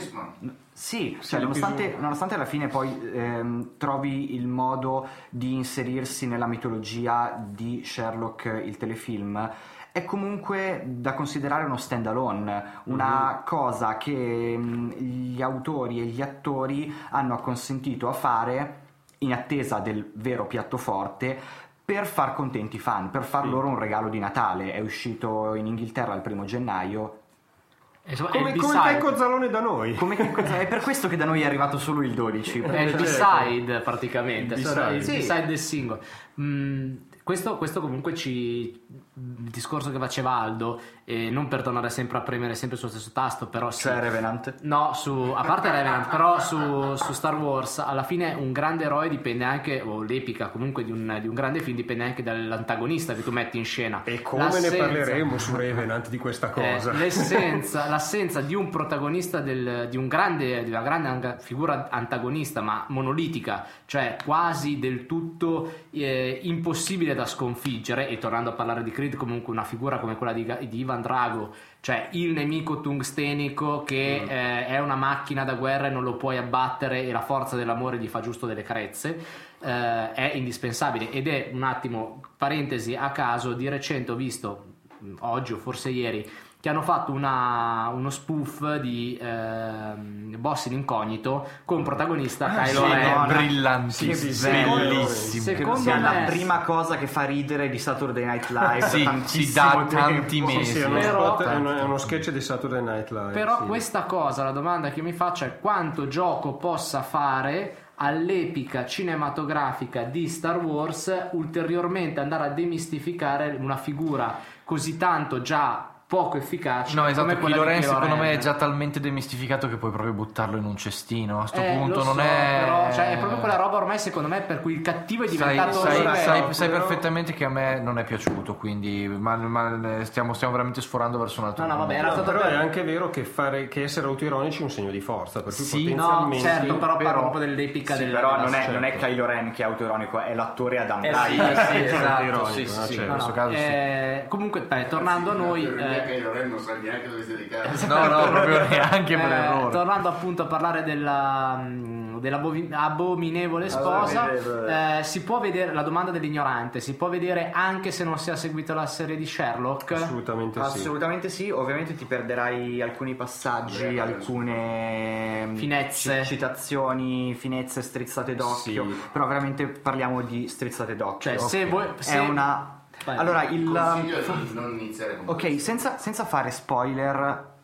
che però farò a Simone, ma tanto a lui non importa, vero? No, tranquillo. non, vo- non volevo fare spoiler Ti sul... picchio dopo. Ah, vabbè, ma mi hai già picchiato prima. Vabbè, tranquillo. Non cioè- volevo, non volevo fare spoiler su questo episodio qua, però credo che dopo due anni si possa parlare di quello che è successo, dopo più di due anni, si possa parlare di quello che è successo nelle stagioni precedenti. Il um, modo, eh, uno dei tanti modi in cui questo speciale ambientato in un'epoca diversa e con una storia diversa si collega alla serie originale è che L'ultimo episodio della terza stagione si chiudeva con la rivelazione che il cattivo Moriarty, che alla fine della seconda stagione vedevamo spararsi in bocca e cadere stecchito, è ancora vivo. In una pozza di sangue, è ancora vivo. Il- la terza stagione si chiude con l'immagine di Moriarty che chiede vi sono mancato. Il- nell'episodio di Natale dell'abominevole sposa, eh, lo Sherlock dell'età vittoriana deve indagare su una serie di delitti a quanto pare eh, perpetrati da una donna che si è uccisa. Esatto. E- che si è sparata in che si- testa. che si è sparata in testa come e quindi Moriarty. Tutto porta in, in modo ehm, diegetico e non tutto porta a, a dirti Diegetico, allo- a ci- dopo circa 60 minuti, lo dico a caso dall'inizio della puntata, è stato detto diegetico e non. Vabbè, abbiamo- facciamo la spunta, ok? Questo l'abbiamo Vai, detto. fatto. Montaggio delle attrazioni. secondo- Co- attraverso il montaggio delle attrazioni vediamo Sherlock cercare di risolvere il caso vittoriano della donna che si è sparata in testa e comunque continua a uccidere e contemporaneamente anche a capire come cercare di capire come sia possibile che Moriarty che lui ha visto morire sia tornato in vita. Certo. In questo senso cioè, io, io ho apprezzato il modo in cui le, le- i due, le due epoche, i due filoni narrativi hanno trovato un punto di incontro. Non mi addentro, addentro oltre per... Io ho una, ah, no, io ho una seconda domanda dell'ignorante in realtà, ma eh, Cumberbatch, che io ritengo un ottimo... Cumberbatch. Cumberbatch, scusatemi, scusate. Allora, so già cosa stai per chiedermi. Sì, sta molto meglio con i capelli leccati all'indietro che non... No, non era quella la domanda, no. Cumberbatch, che io ritengo un ottimo attore. E Bibo Baggins, che io chiamo col nome di un suo personaggio perché tutti gli attori che disprezzo li chiamo con i nomi di personaggi che disprezzo, sono all'altezza di- del ruolo e del cambio di ambientazione anche in, questo, in questa puntata. E sono all'altezza nel senso che comunque è una cosa fatta con il preciso intento di divertirsi. Loro fanno, il ragione. soprattutto, soprattutto Martin Freeman con quei baffoni che non stanno né in cielo né in terra, ma forse sul volto di Simone Tempia. Ah, grazie, caro. Però sono per 50 le- euro. per l'economia della, però per l'economia della puntata è fondamentale che loro due e tutti gli altri attori della serie si comportino e recitino come se fossero ai giorni nostri. Ok, per cui quindi- il gioco è tutto di spostare le dinamiche dello Sherlock che conosciamo, ambientato ai giorni nostri, indietro nella Londra vittoriana. Sì. Però a loro è richiesto di fare esattamente la stessa cosa, per cui da questo punto di vista Non cambia nulla. non cambia nulla, anzi loro continuano a essere molto bravi in quello che fanno. Cioè, tra loro c'è un'alchimia straordinaria, hanno avuto nove episodi per dimostrare Sì, che sì, sì, È un, è un erano- dialogo con un drago Esatto. e, e monete, cose che stiamo cercando di dimenticare tutti. Il consiglio che do a Simone però è di Non iniziare da questo. iniziare No. Ah, ma mi ha, mi ha interessato parecchio l'ipotesi. Su Guarda, Netflix e l'altro consiglio è di guardare in lingua originale perché Ok. è molto sì. difficile da seguire Assolutamente perché quando con le spiegazioni dei casi non gli stai dietro neanche con i sottotitoli Ok. E perché Sì, chiaramente la parlantina è molto veloce. La, la prima volta che l'ho visto nel lontano 2010, lingua originale, sottotitoli in pausa ogni volta che Sherlock attaccava a fare Eh, cioè, il monologo. Ma perché era anche molto, au- è anche molto aulico nel No, no, è solo, No, no, è è, solo è- molto è la velocità, È solo molto serrato. È la velocità di quello che dice e il il linguaggio tecnico quando entra in questioni che hanno a che fare con Ok. un'analisi la- di tipo deduttivo. tra una solo blues e una solo metal stessa identica scala 400 note sul metal e Sì, 40 sul blues in realtà stavo più pensando al Dottor House. A me è capitato di guardare il Dottor House in Dottor lingua House, originale peraltro- quando partono con le ipotesi cliniche e non c'è storia, cioè Sì, sì, è già è difficile in tecnico, è italiano, il come linguaggio dire. tecnico, Sì, Dottor House è un'altra cosa dichiaratamente ispirata a Sherlock Holmes. Sì, assolutamente sì. Eh, Che ma- caso che mi è venuto in mente. c'è su Netflix e, e si trova su Sia Sherlock che Dottor House. Guardatelo Sì, perché volentieri è Secondo me la prima puntata della seconda stagione è una delle cose migliori che abbiano mai fatto in era generale piaciuta- nella storia della serie televisiva. Il problema è che se parti con quello, poi dopo il resto No, delle- sì, esatto. è un sì. attimo meno. Però parte se- dalla prima della prima. Ho avuto, ho avuto problemi con Sense8, ma ho bisogno di recuperare con qualcosa che abbia veramente del buon valore. No, è davvero no, notevole Sherlock come serie. Ma è arrivata l'ora di parlare del film che ho visto! Eh, Eh, passiamo, no, sei d'accordo Andrea di passare? Ah, Io sì, sì, io stavo già pensando all'orso. Ah, ok, no, io, io sono già qua pronto a tipo schivare colpi di fuoco da una parte Allora, e coltellate da un'altra. Iniziamo con la presentazione di base. Revenant, sesto- Vivo. Re di Vivo, sesto lungometraggio di Alejandro González Iñárritu che è Secchione! regista e sceneggiatore.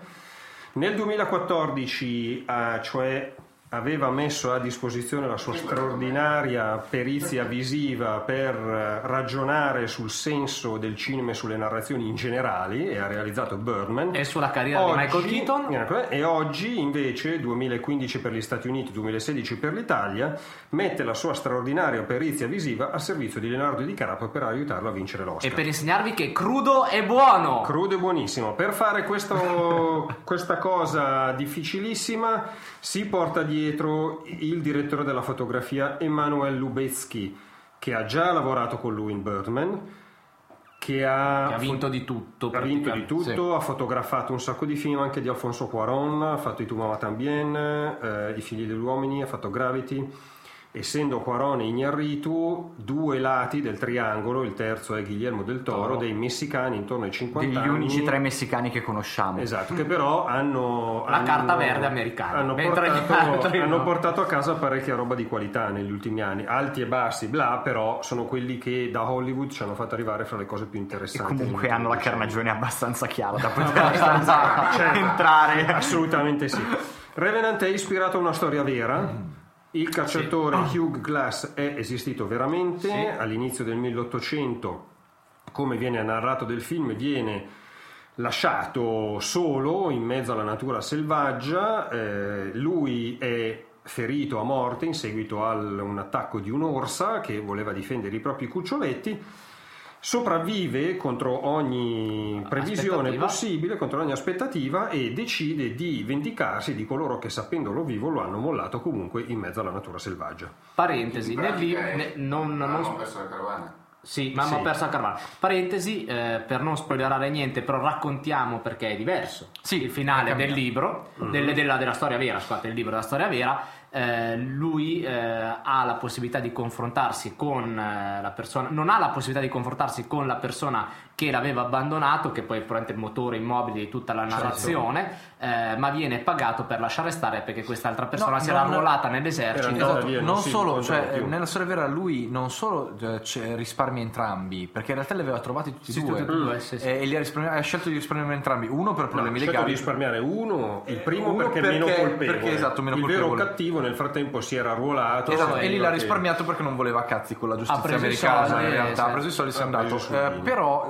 eh, la storia è cambiata sensibilmente all'interno del film. Sì, sì. Perché Narritu eh, ha deciso di dargli quel tocche- tocco di drammaticità extra che fa molto, fa molto bene a un film che ha una trama piuttosto debole. Perché parliamoci chiaro. attacco- mi attacca un orso, sopravvivo, vado a, vado a vendicarmi. No, no is very trama good. Cioè, No. Sì, sì, è quella- è- diciamo che è un, è un filo conduttore Sì, è un filo abbastanza conduttore semplice. molto molto basilare. Quindi... Ed è quello che apre poi alla fine il problema su questo film. Ma andiamo avanti con No, eh, eh, a proposito di queste cose, è vero, è ispirato a un libro, questo film è l'adattamento di un libro che è un romanzo, non è un saggio, per cui già opera di finzione su una storia, quella vera di Glass. È il triplo salto platonico. Esatto, sì. la quale storia di Glass però si dice essere comunque figlia della straordinaria capacità narrativa, diciamo così, di contaballe, detto in altro modo, dello stesso Glass, che raccontava le proprie vicende ingigantendole e rendendole più, più fighe. Per cui il rapporto con la verità dei fatti è molto labile in questo caso. Un aspetto interessante è che questa sceneggiatura, per cui sì, ispirata a una storia vera ma molto alla lontana, è stata scritta da Iñárritu insieme a Mark Smith. Mark Smith in, in precedenza ha scritto soltanto horror. Ha scritto Vacancy, ha scritto The Hall, ha scritto Martyrs. Per cui viene da chiedersi se tutto l'aspetto molto gore del film, cioè tanto sangue, tanto schifo, tanta cose, siano figlie di questa mano piuttosto che no, non lo sapremo mai. Il giudizio sommario mio, poi adesso argomentiamo un pochettino meglio su questo film, è che secondo me Iñárritu scegliendo di realizzare un film con un approccio al limite fra il coraggioso e l'imbecille porta comunque a casa delle immagini di grande impatto Lo spieghi perché tra il coraggioso e l'imbecille? e adesso sì, con calma. Il vero problema, a mio modo di vedere, sta nella sceneggiatura e sta nell'interpretazione. Poi adesso affrontiamo un pochettino bene. Partiamo con l'approccio coraggioso imbecille. Allora, nelle note a questa puntata troverete due link a due cose che appartengono all'Hollywood Reporter. L'Hollywood Reporter è una delle riviste di cinema più importanti degli Stati Uniti. Da tempo realizzano dei pezzi, potendo contare, come dire, su un inside view molto figo, dei pezzi sui retroscena dei film e dal 2013 realizzano anche delle tavole rotonde dove invitano registi, attori o sceneggiatori a parlare del loro lavoro realizzando dei filmati che poi vengono messi in rete. Bene, una delle ultime tavole rotonde ha visto nella stes- attorno allo stesso tavolo David O. Russell, Danny Boyle, Tom Hooper, Quentin Tarantino, Ridley Scott e appunto Alejandro González Iñárritu. Nelle note a questa puntata trovate dunque due link dell'Hollywood Reporter, una all'estratto perché l'intera round table dura oltre un'ora, come questa puntata di Ricciotto, guardatevelo. guardatevelo assolutamente, ma troverete l'estratto di eh, Iñárritu che parla di Revenant e troverete anche l'articolo dove si racconta il backstage. Allora, il problema è che Iñárritu a un certo punto ha deciso di girare solo con luce naturale e solo on location per quanto possibile. Poi la storia è negli Stati Uniti, lo hanno girato soprattutto in Canada, ma sostanzialmente in mezzo alla natura selvaggia. Il motivo, spiega Iñárritu, è molto semplice. Lui dice: Noi sare- avremmo anche potuto realizzare il film in green screen, belli, comodi, al caldo, con la nostra tazza di caffè fra un ciak e l'altro. Saremmo stati molto più felici, però sarebbe probabilmente venuto fuori un film di merda. Perché? Perché la difficoltà nella realizzazione del film ha influito positivamente sulla resa del film. Lui dice: quando vedrete il film vi accorgerete delle sue dimensioni e direte wow. Ed effettivamente, per quanto posso dire io, che però ho visto il film in una sala figa con proiettore 4K, per cui dipende anche dove lo vedete, però il mio punto di vista di fronte a una sala figa con proiettore in 4K è wow. Io credo, che la, io credo che la battuta fosse quando lo vedrete rimanete- rimarrete stupiti dalle loro dimensioni. Parlava del suo cazzo. esatto, e invece No, ma è un vero peccato che non sia stato fatto anche in green screen per poter fare il confronto fra i per due. fare il confronto. E questo è sempre il solito problema, perché ovviamente questo è un punto di vista e non avremo mai la controprova perché costa troppo realizzare i film in due modi diversi. Però non si scopre oggi che Costa vengono- troppo a Inarritu fare una cosa da persona normale.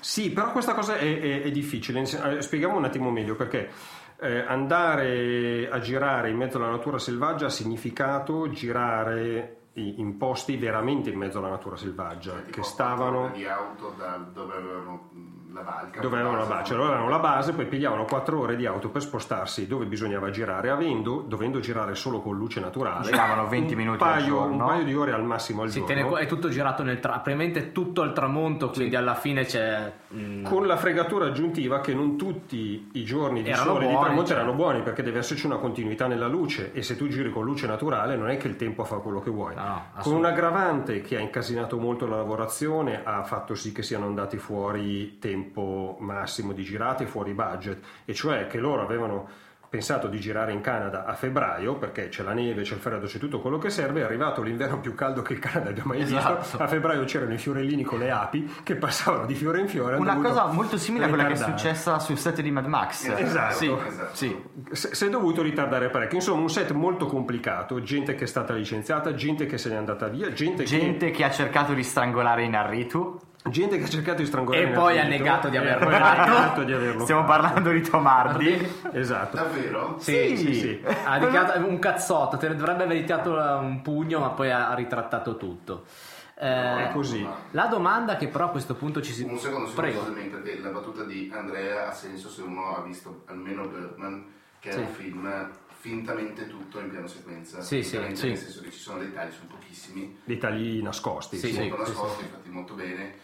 Se hai un attimo di occhio di pratica li, li sgammi praticamente tutti, però è... Però non è, quello, non è un gioco a trovare i tagli. No, no, no, è un gioco a starti dietro. Sì. Sì. Con questo che appunto... È un set molto difficile da gestire. Sì, sì, assolutamente. Sì, Eh, po- poi se vedi Arca Russa di Sokurov capisci che la difficoltà è una tenendo conto che aveva 48 ore per girare dentro l'Ermitage dopodiché non gli facevano fare il film quindi diciamo che ti, ti dimostra che le- se lo vuoi fare lo fai Sì, eh, sì, cioè, Essendo Arca Russa, per chi non l'ha visto, un film in un unico in piano, un se- unico piano sequenza, sì. peraltro è stato girato in aveva 48 ore Sokurov per entrare allestire tutto fare il Entrare film dove? dentro Eh, l'Ermitage di. San Pietroburgo entrare all'Ermitage di San Pietroburgo allestire il film tra cui varie scene compresa la scena finale di un grande ballo di corte zarista con centinaia di comparse eh, fare il film e poi sbaraccare in 48 ore Esatto. l'hanno fatto in due take il primo non ha, non ha funzionato e il secondo l'hanno E il fatto secondo l'hanno fatto. ed è un'ora e mezza di unico piano sequenza ma proprio unico, totale e definitivo Sì.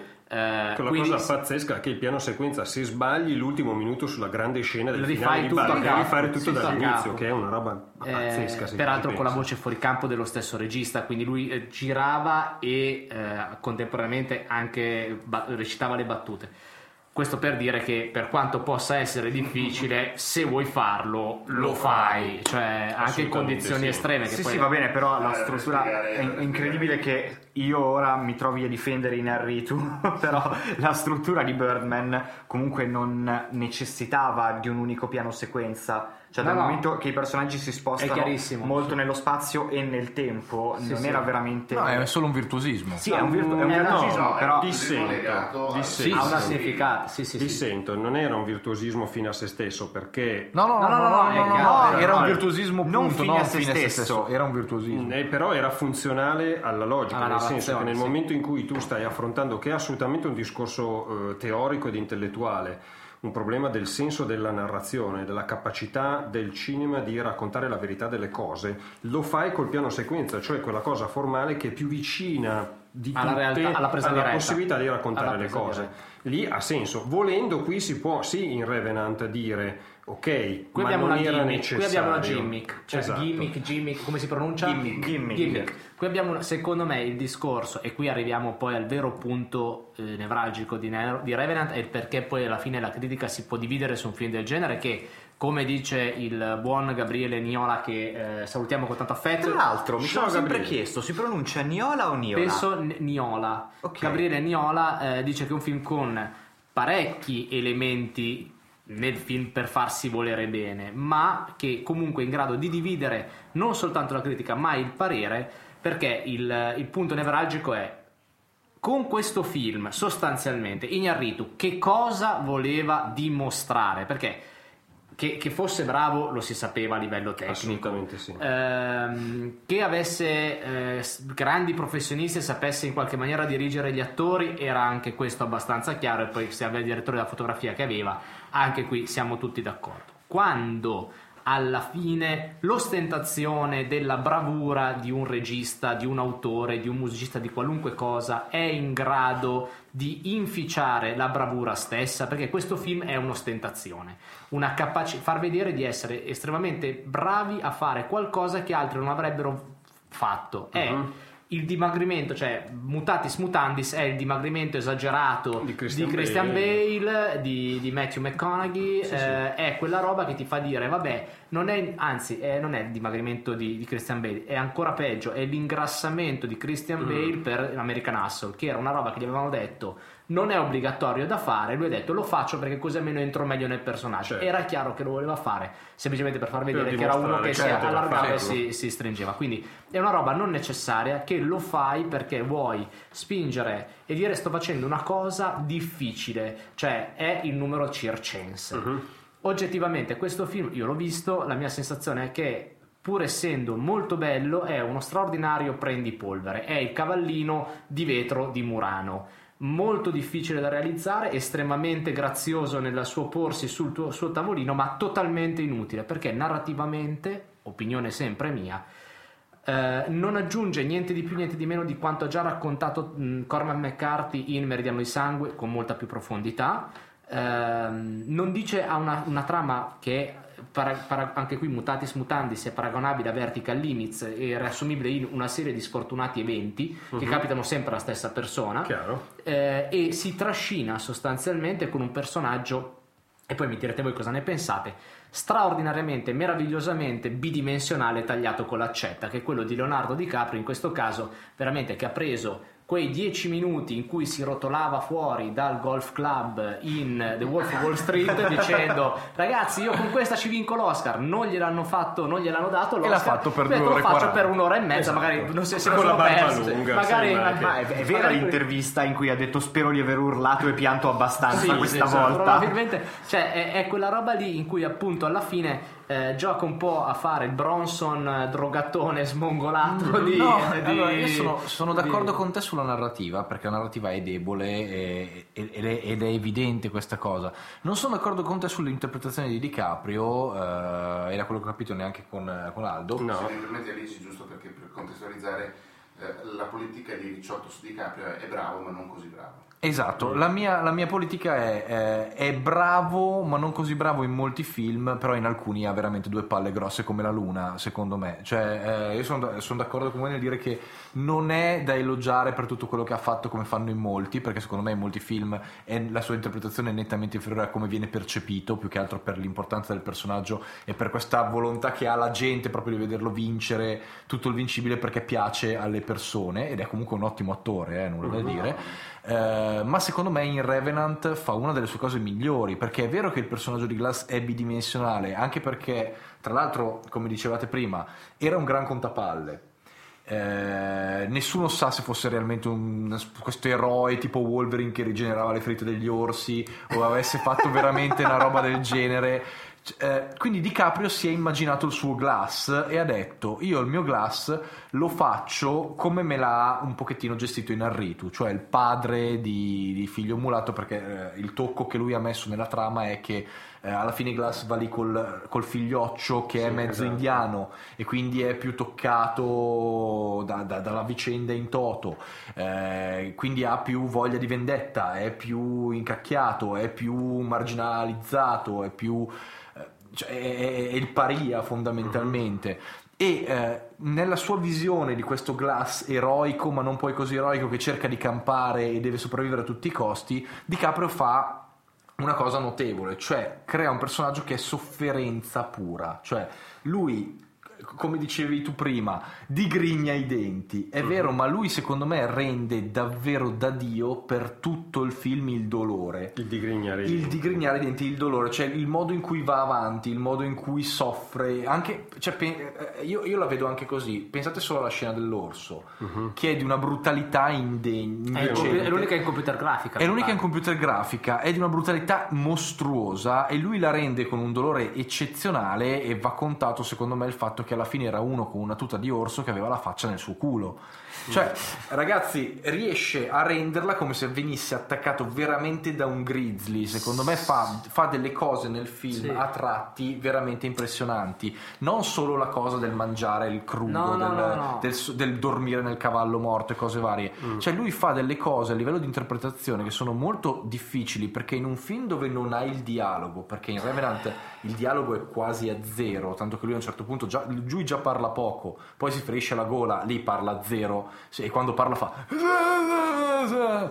quindi non parla Come moltissimo Bravo. come Patti Bravo eh, riesce a, re- a reggere un film di due ore e passa di espressione e dolore soltanto secondo me è una roba Eh, eccezionale seco- secondo me invece Di Caprio a livello di attore che agisce esclusivamente di corpo, cioè fisico, senza metterci la parola, è, è molto limitato.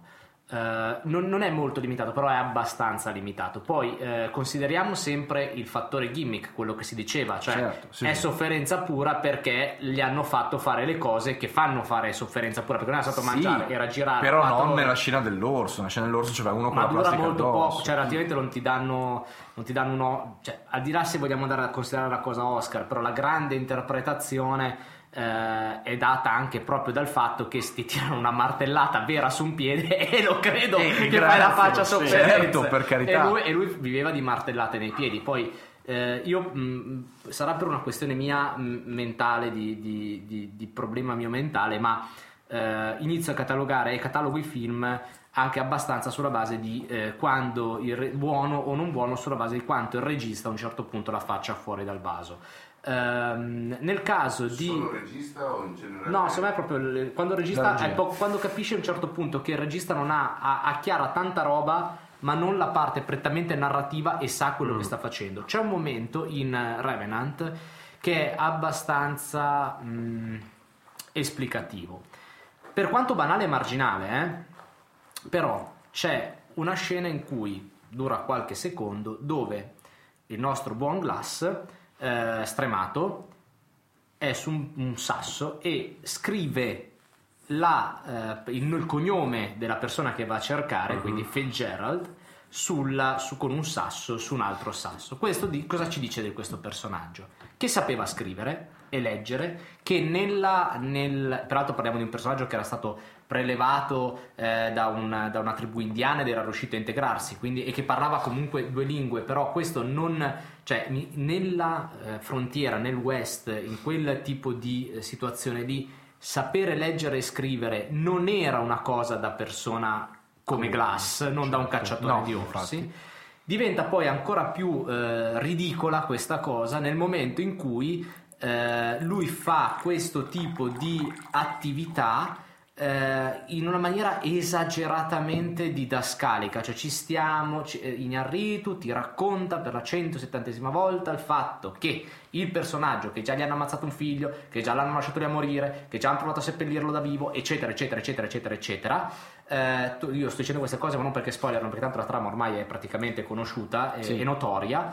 Mm, a fronte di tutto questo ha bisogno di scriversi su un pezzo di, su un pezzo di sasso come un cazzo, scusate l'espressione, come un, Un cavolo, come un cavolo di, eh, di Tom Hanks in Castaway perché in alcuni momenti Sì, sì, in alcuni momenti è Tom Hanks di Castaway con il suo pallone con l'erba che gli cresce, eh, il pallone Wilson, fa questa roba qua per dimostrarci che lui ha quell'idea fissa. Allora, caro amico Gonzales, eh, per quanto ti possiamo si può volere bene per la fotografia naturale e per tutte queste cose qua, però cosa mi stai raccontando? Mi stai eh, sobbarcando, mi stai, eh, stai diventando didascalico e quando un regista diventa didascalico, esageratamente didascalico, è perché non ha veramente in testa, non ha la capacità, lui per primo, di sentire eh, nelle mani la psicologia dei personaggi. Sto girando una scena e sono costretto a- dopo tutti questi eventi che ho enun- enunciato, a fare una scena in cui il personaggio deve scrivere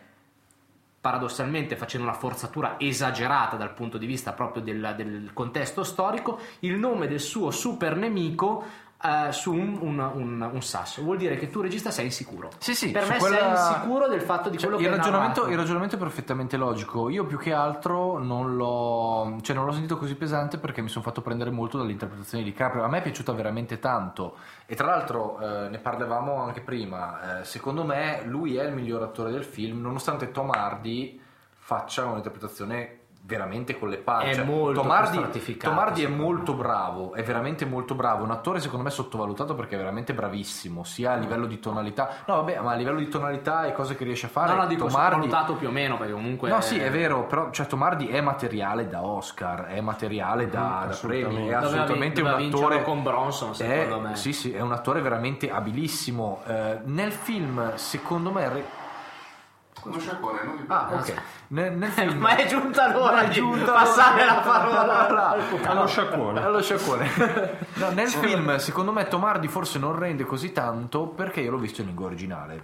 Ma anch'io, l'ho, Eh, anch'io l'ho visto in eh, lingua. Mm, Io no, l'ho visto doppiato. Ecco, cui Tom questa Hardy in lingua lo so. originale c'è una roba che ho scritto anche nella, nella mia recensioncina sul blog Allegra che ci dovrei dare link. Di cui ci Esatto. dovrò, vi dovrò dare il link, ma non, ma non è necessario, ragazzi. State tranquillo. Io non scrivo di cinema, di solito c'è un motivo. Eh, no, Comunque sono 50 euro. ma. no, è che ha una Siamo parlata. già a 350. È, un affa- è un affare per me venire Tom qua, Hardy, eh. Tom Hardy riesce Sì, ma ad poi, cioè, essere. guardate che i pezzi pagati 50 euro, cioè parliamo, cioè, l'editoria Esatto, non, cioè, è... non è così- non è più così ricca. No, sono i complimenti che mi fate che mi costano 50 euro. No, Tom Hardy secondo me regge da Dio il ruolo del cattivo, si fa veramente odiare, riesce veramente a dare un carisma notevole a sto Fitzgerald che anche lui poi non è un personaggio poi così complesso ma lo, fa- lo rende per certi versi tale. Ma c'ha sta parlata davanti a cui veramente uno con gli stracci in bocca sembra Ivo De Palma. Cioè, è, è una roba però- incredibile, cioè è una roba incredibile, incomprensibile, No, brutale. ma secondo me è importante. Cioè, è im- questo è un elemento. Scusa, Aldo, ti ho Vai, ti ho vai. entrato a gamba tesa. No, secondo me questo è l'elemento eh, chiave. Cioè, stiamo parlando di una. Ricciotta sta diventando una puntata fra, fra tutto tranne il calcio. No, scusate, no, no, no. no, vai. È bello. No, È no, bello, è quello, bello. quello che io trovavo, cioè trovo indispensabile, e poi appunto chiedo, chiedo ad Aldo, però ehm, deve dare. perché, perché poi si è fatto una certa, porta di devo, devo andare a incassare io, scusate. Che, Eh sì, come quando esci dai casino con le fish. Devo andare a incassare. Eh, no, la, la- la- la situazione, la sensazione che ho avuto è che Tomardi con questa sua parlata così tanto masticata, tenendo conto che erano, cioè parliamo di una persona che eh, teoricamente dovrebbe vivere con un'alopecia perenne, un fastidio scal- perché è stato scalpato e, e- e- masticano. Lo stesso Di Caprio all'inizio fa vedere che sta masticando tabacco perché recita con eh, la bambagia nella bocca tipo, ehm, tipo Brando. Ehm, ma masticando tabacco comunque erano persone con pochi denti. Era una cioè è sempre lì se si legge McCarthy si vede che la frontiera raccontata da Cormac McCarthy che è la frontiera perché per quanto mi si possa raccontare che anche lì ci mette del- quella roba lì era quello che succedeva e nessuno mi toglierà dall'idea che lui abbia raccontato cosa veramente succedeva quella roba lì Certo. era molto molto molto più eh, il personaggio interpretato Fitzgerald di Tomardi poche parole masticate poco comprensibili e quando gli chiedevi cosa aveva già stato la, spi- la pistola e te l'aveva già Sì, in già sparato, sì. cioè era già era un motivo per attaccarti rissa Sì, sì, ma infatti è bravissimo. ripeto, quindi io credo che più, più il, il DiCaprio che grunisce, tra l'altro stiamo discutendo, uno mastica uno mastica l'altro grunisce, quindi effettivamente sono entrambi in personaggio. eh. eh, delle due l'una, io credo che questa roba qui, eh, il personaggio appunto è un cattivo credibile, senza quel tipo di nemesi, la stessa figura di DiCaprio non sarebbe È uscita vero. terribilmente depotenziata. È verissimo. Perché o è cattivo l'altro, o se no tua vendetta non ha alcun tipo di Sì, sì, senso. Eh, pensiamo anche soltanto a film, a- alla trilogia creata da Park Chan-wook dedicata alla vendetta in cui i cattivi erano davvero i cattivi e Sympathy for Mr. Vengeance, il primo film, il cattivo non era così cattivo e il, gioco, e il film giocava tutto su questa ambiguità, eh, mentre invece nel secondo il boy è, è chiarissimo, il carisma deriva anche da quello. Mm, per quanto riguarda invece questo, questo film, De- DiCaprio vive personalmente, poi appunto Aldo confermerà la mia visione perché gli darò questi 350 euro. Eh, il, No, se me li dai io sono in vendita. il, eh. DiCaprio vive di, il personaggio di DiCaprio vive di luce riflessa. Sì, per certi versi sì. No, Allora, eh, c'è un sacco di materiale. Allora, secondo me eh, sia Tom Hardy sia Leonardo DiCaprio sono sfavoriti da una sceneggiatura che non è ottimale neanche lontanamente, che non c'è veramente. Perché a entrambi viene consegnato un personaggio monodimensionale. Per un attore è difficile dare spessore ad un personaggio monodimensionale. A mio modo di vedere, Tom Hardy riesce molto meglio nel suo ruolo e pur avendo visto il film doppiato, per cui non so come ha reso la sua parlata il, eh, tut- tutta dentro, però eh, il- una parlata tutta dentro è anche coerente con un personaggio che è completamente autoreferenziale, che non ha bisogno di comunicare con qualcuno, lui esiste per se stesso, è una monade. Per contro non sono affatto convinto da DiCaprio perché DiCaprio sostanzialmente mi pare sempre, l'ha già fatto in, precedenza in, in molti suoi film, non il personaggio in scena, ma DiCaprio che interpreta il personaggio e di cui vedi lo sforzo di interpretare il È quello personaggio. che dico io di Tony Servillo.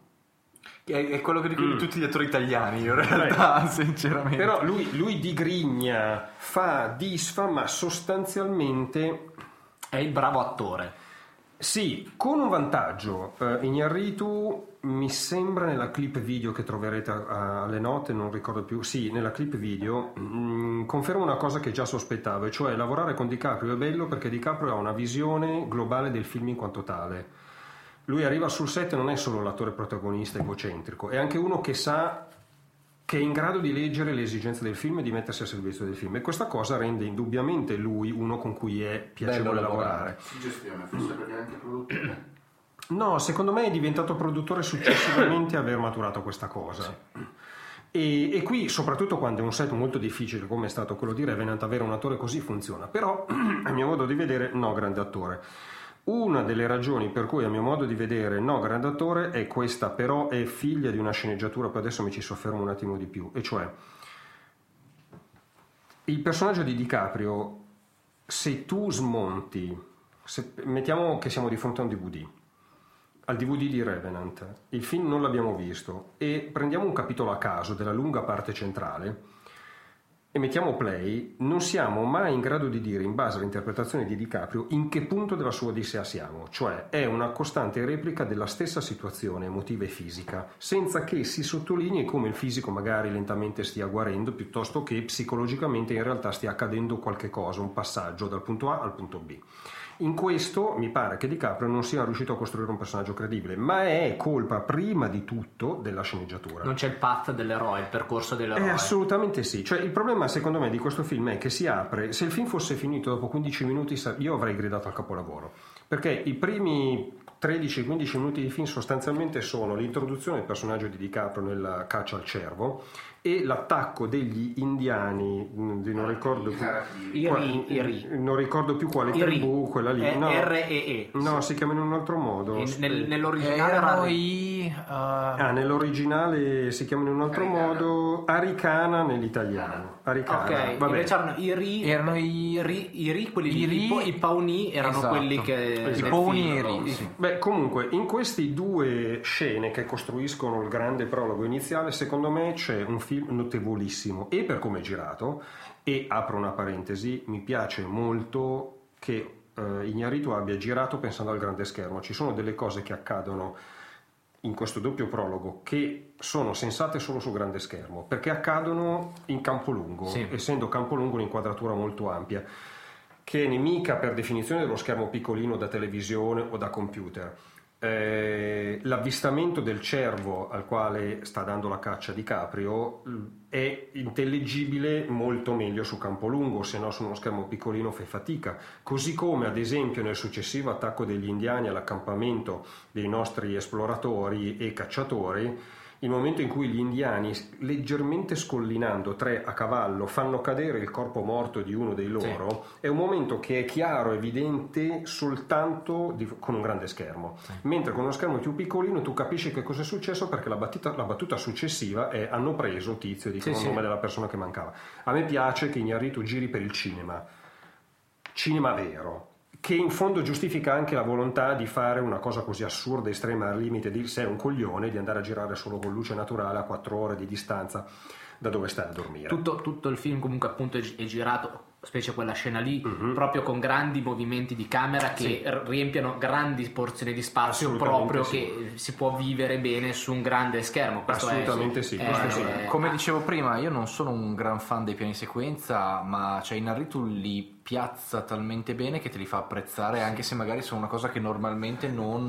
Poi è eh, tecnic- tecnicamente a- molto, molto bravo. Cioè, Sì, una, assolutamente, pu- su questa cioè, cosa non ci piove. C'è una Segue l'azione sì, c'è con una, una, concretezza incredibile, cioè lui riesce sempre a inquadrare la cosa giusta al momento giusto nel- Mhm. mentre si muove, riesce a rendere l'azione alla perfezione, una ha roba una, impressionante. sì, sì, ha proprio la, la capacità proprio di queste carrellate pulitissime, molto dritte, che poi alla fine fanno la Bellissimo. differenza perché ti, ti sa quel senso di grande cinema. Assolutamente, anche quando fa il gesto eccessivo, per chi ha visto il film, di quando in carrello segue l'indiano a cavallo durante Sì, l'attacco, sì. che è un momento che tu dici come cavolo l'ha girata sta roba, fa niente, però è un momento in cui, che in qualche modo cinematograficamente parlando funziona. Però, tornando alla sceneggiatura, il film si apre con questo prologo che è veramente potente, visivamente e narrativamente, perché narrativamente non soltanto ci racconta i personaggi, e per esempio ci sono dei dettagli che sono bellissimi perché il figlio di DiCaprio più giovane, camminando lentamente per avvicinarsi al cervo, cammina facendo più rumore di quanto non faccia DiCaprio, Sì. che invece è il cacciatore esperto. Sarà una scemata, ma è narrazione vera. Per cui all'inizio abbiamo questa roba molto figa che setta una situazione, cioè questo è un mondo crudo e crudele. È Questo un po' lo sbarco del soldato Ryan, eh, alla fine stiamo esatto, è parlando di questa roba lì. È questa roba qua, cioè è, è spietato, si muore Sì. e si muore male. E in questo contesto, cosa che vediamo, essere lasciati indietro alla mercé degli indiani cattivi che Vuol ci stanno morire. attaccando, E male. non solo vuol dire morire, ma può essere un'azione giustificabile per salvare i più, che in quel caso lasciandoti indietro si salvano la pellaccia. È una presa di posizione narrativa potente perché in qualche modo ti si dice che sacri- sacrificare male della gente può essere utile. Allora, fatto salvo l'attacco dell'orso, che è cinematograficamente un'altra scena notevolissima, però soprattutto cinematograficamente, dal punto di vista narrativo, c'è questo prologo che è molto figo e poi c'è l'incontro finale fra l'eroe e la sua nemesi, che è anche questo molto interessante. La cosa che io ho trovato assolutamente scandalosa è che in mezzo a questi due poli narrativi ci sono due ore di niente.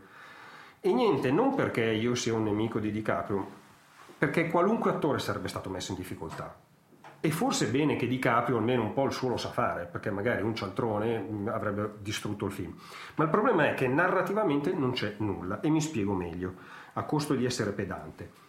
Una delle cose base, una delle cose base per far funzionare una narrazione è che il nostro eroe, il protagonista, vada incontro, come accennava un attimo fa Simone, al cosiddetto viaggio dell'eroe, che sostanzialmente è un modo per strutturare un percorso in base al quale la persona che vediamo all'inizio del film non è la persona che vediamo alla fine del film, perché qualcosa lo ha aiutato a cambiare, a essere migliore o a essere peggiore, poco importa. non deve Ma per forza in mezzo a una guerra. No, no. No, no, sono delle prove, cosa, delle, qualunque prove, delle prove qualunque metaforiche Esatto. o, o reali. Cioè... È- è- è il mot- è- sono una serie di passaggi attraverso i quali il personaggio che c'è all'inizio non è più il personaggio che c'è alla fine. Dal punto di vista strettamente narrativo, il personaggio di Leonardo DiCaprio è identico a se stesso dall'inizio alla fine e questa cosa è un problema gigantesco dal punto di vista narrativo. Tenendo conto che i traumi che subisce, fisici e psicologici, Potrebbero sono, cioè, stravolgono la psicologia di qualunque Assolutamente persona. sì, assolutamente sì, ma con un'aggiunta ulteriore. Non è che non si possano fare, perché esistono degli esempi, dei personaggi che non cambiano all'interno del proprio film, ma tipicamente questo tipo di personaggio nel, nel film, nel cinema che funziona modifica ciò che gli sta attorno. Problema, Leonardo DiCaprio è da solo per gran parte del film, per cui non modifica un cavolo di niente di ciò che gli sta attorno e nuovamente non c'è una cavolo di narrazione. Arriviamo alla fine del film dove Leonardo DiCaprio matura fra virgolette, la consapevolezza che la vendetta non è una questione che riguarda l'uomo, è una questione che riguarda Dio, che buttata lì così è assolutamente una roba caduta dall'alto, perché noi non l'abbiamo mai visto in precedenza fare i passi necessari per arrivare a questa conclusione. Tra l'altro, dire che la vendetta è una cosa che, che spetta a Dio e esemplificare questa cosa mollando uno che è appena ferito a morte in mano agli indiani cattivi che lo scuoieranno a 5 metri di distanza non è esattamente lasciamo fare a Dio, cioè di fatto l'hai ucciso uguale, la tua vendetta l'hai compiuta lo stesso. E questa cosa mi fa pensare a due film che eh, sono esemplificativi. Invece dell'esempio contrario, che è quello che ho citato precedente, che è Castaway, per cui tutta strut- la struttura finale del film ricon- eh, va a ricongiungersi al, al path dell'eroe, che diventa squilibrato, ma comunque il suo finale così drammatico non sarebbe così drammatico se lui non fosse cambiato nell'arco Certo. della- dell'isolamento, ma soprattutto ha il cattivo tenente, in cui alla fine il nostro Di percorso Ferrara, di Abel sì. Ferrara, il, il percorso eh, no, sì, di Abel Ferrara perché quello di Herzog è l'altro, quello di Quello Abel Herzog Ferrara- è quello divertente. Sì, quello divertente. No, il finale che poi alla fine il tema è quello, cioè quello della vendetta, eh, in, questo, in questo senso arriviamo di nuovo in fondo a una decisione di natura che va contro tutto quello che abbiamo visto fino a quel momento più o meno del personaggio, ma arriva a seguito a, a un- una scena potentissima che è questa- quella della crisi mistica del personaggio in chiesa mentre ha proprio una visione. Quindi eh, arrivare a una consapevolezza quasi di eh, cristianesimo superiore per cui è Dio che deve decidere, non l'uomo, senza alcun tipo di percorso o comunque una giustificazione anche soltanto di squilibrio mentale che ti fa vedere la Madonna a un certo punto mentre stai mangiando il cuore di un bisonte, probabilmente è veramente buttata lì giusto per dire vabbè facciamo finta che la cosa, che quello che vi abbiamo raccontato all'inizio tutto non va esattamente come vi aspettereste che, che debba andare però rimane sempre quel discorso lì Leonardo DiCaprio non si evolve cioè il personaggio Il non si personaggio evolve Purtroppo non si evolve. E secondo me altro problema gigantesco è che una struttura narrativa che funziona può essere costruita, ma si accennava un attimo fa, consegnando all'eroe un antagonista degno di nota. E l'antagonista degno di nota non è semplicemente la persona che alla fine del film bisogna rullare di cartoni, ma è la persona che, che prima di arrivare a rullare di cartoni deve averti costretto ad un percorso interiore dove tu hai rivisto e riconsiderato le tue posizioni, Mischiato. confermandole o cambiandole a seconda. sentito usare un termine del genere È la nostra, è la nostra influenza illuminata. No, no.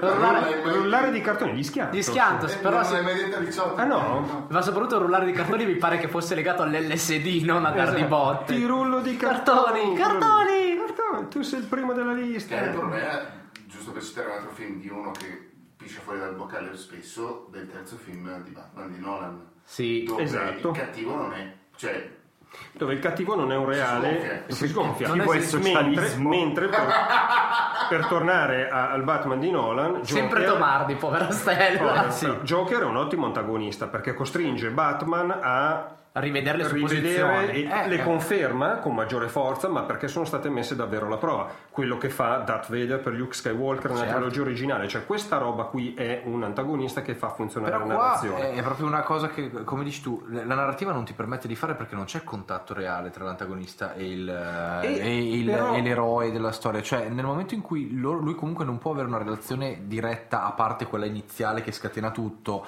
in Arritu se la gioca eh, con un'evoluzione più marginale eh, che, che passa dal, dal semplice me ne sto sulle mie solo per sopravvivere al divento fondamentalmente una creatura. Dimmi. no, no, vai avanti, poi.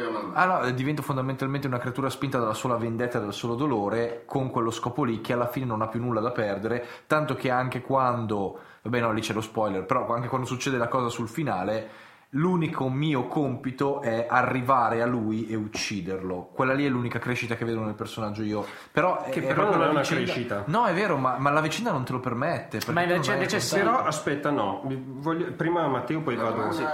de- da uno che non ha visto il film perché non gli interessava vedere il film perché già con Birdman io sono andato tanto così da mandare a fare in culo tutti quanti però sono rimasto perché tutto sommato l'argomento di quel film mi interessava però mh, la pisciata cioè vedevo le- Era proprio tanto, il getto era proprio- schizzi, sì, sì, sì. che andavano fuori dal- dal- dalla tazza del cesso e c'era la moquette peraltro il problema è che No, la e- struttura e quale è film questo? Birdman Ah, ok, sì, sì, sì. Ehm, magari è andata veramente tutto a vacche e le intenzioni erano che la natura fosse l'avversario e E ah, allora, secondo me erano possibili sulla carta due antagonisti forti in questo film. Uno è la natura, perché non è obbligatorio che un antagonista sia un Anzi, essere è umano. il primo, il primo esatto. attacco, cioè quello che scatena tutto. La ca- È proprio la natura, È la sì. natura. È la cioè- natura, cioè il vecchio e il mare di Ernest Hemingway, l'antagonista è la natura. Esattamente. Perfetto. Però il punto è che la natura, per quanto spietata, per quanto eh, indifferente alle sorti dell'uomo, diventa un antagonista nel momento in cui origina un mutamento. Il personaggio di DiCaprio invece purtroppo è granitico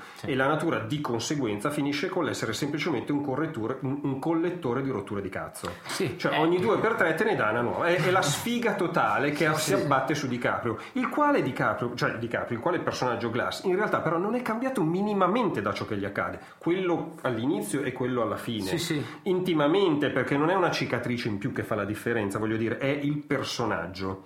E qui c'è un aspetto possibile che viene meno. L'altro grande antagonista possibile era Fitzgerald il quale però gioca il ruolo del cattivo tout court, quello il cui ruolo narrativo è far sembrare figo l'eroe. Esatto. Ma domanda, è ovvio che qui siamo nel mondo della speculazione e qui anche un pochettino di spoiler piccoli, ma se quanto sarebbe stato più interessante il film se ad esempio il personaggio di Fitzgerald al posto di agire spinto soltanto da cieco autoreferenzialità e crudeltà non fosse stato veramente incazzato, incalzato dagli indiani e dunque se la necessità di lasciare Di Caprio da solo fosse figlia della stessa cosa che abbiamo fosse stata figlia della stessa cosa che abbiamo visto nel prologo, Eh, cioè signori per salvarsi perché qui il problema è salvare più vite. Tu che sei ferito a morte, mi dispiace, eh, però muori. Poi non sei morto, ti incazzi perché non sei morto, ma io non ti ho lasciato dietro per, per un motivo banale. E- Questa cosa avrebbe costretto, fra virgolette, il personaggio di DiCaprio a un'evoluzione, cioè a scegliere se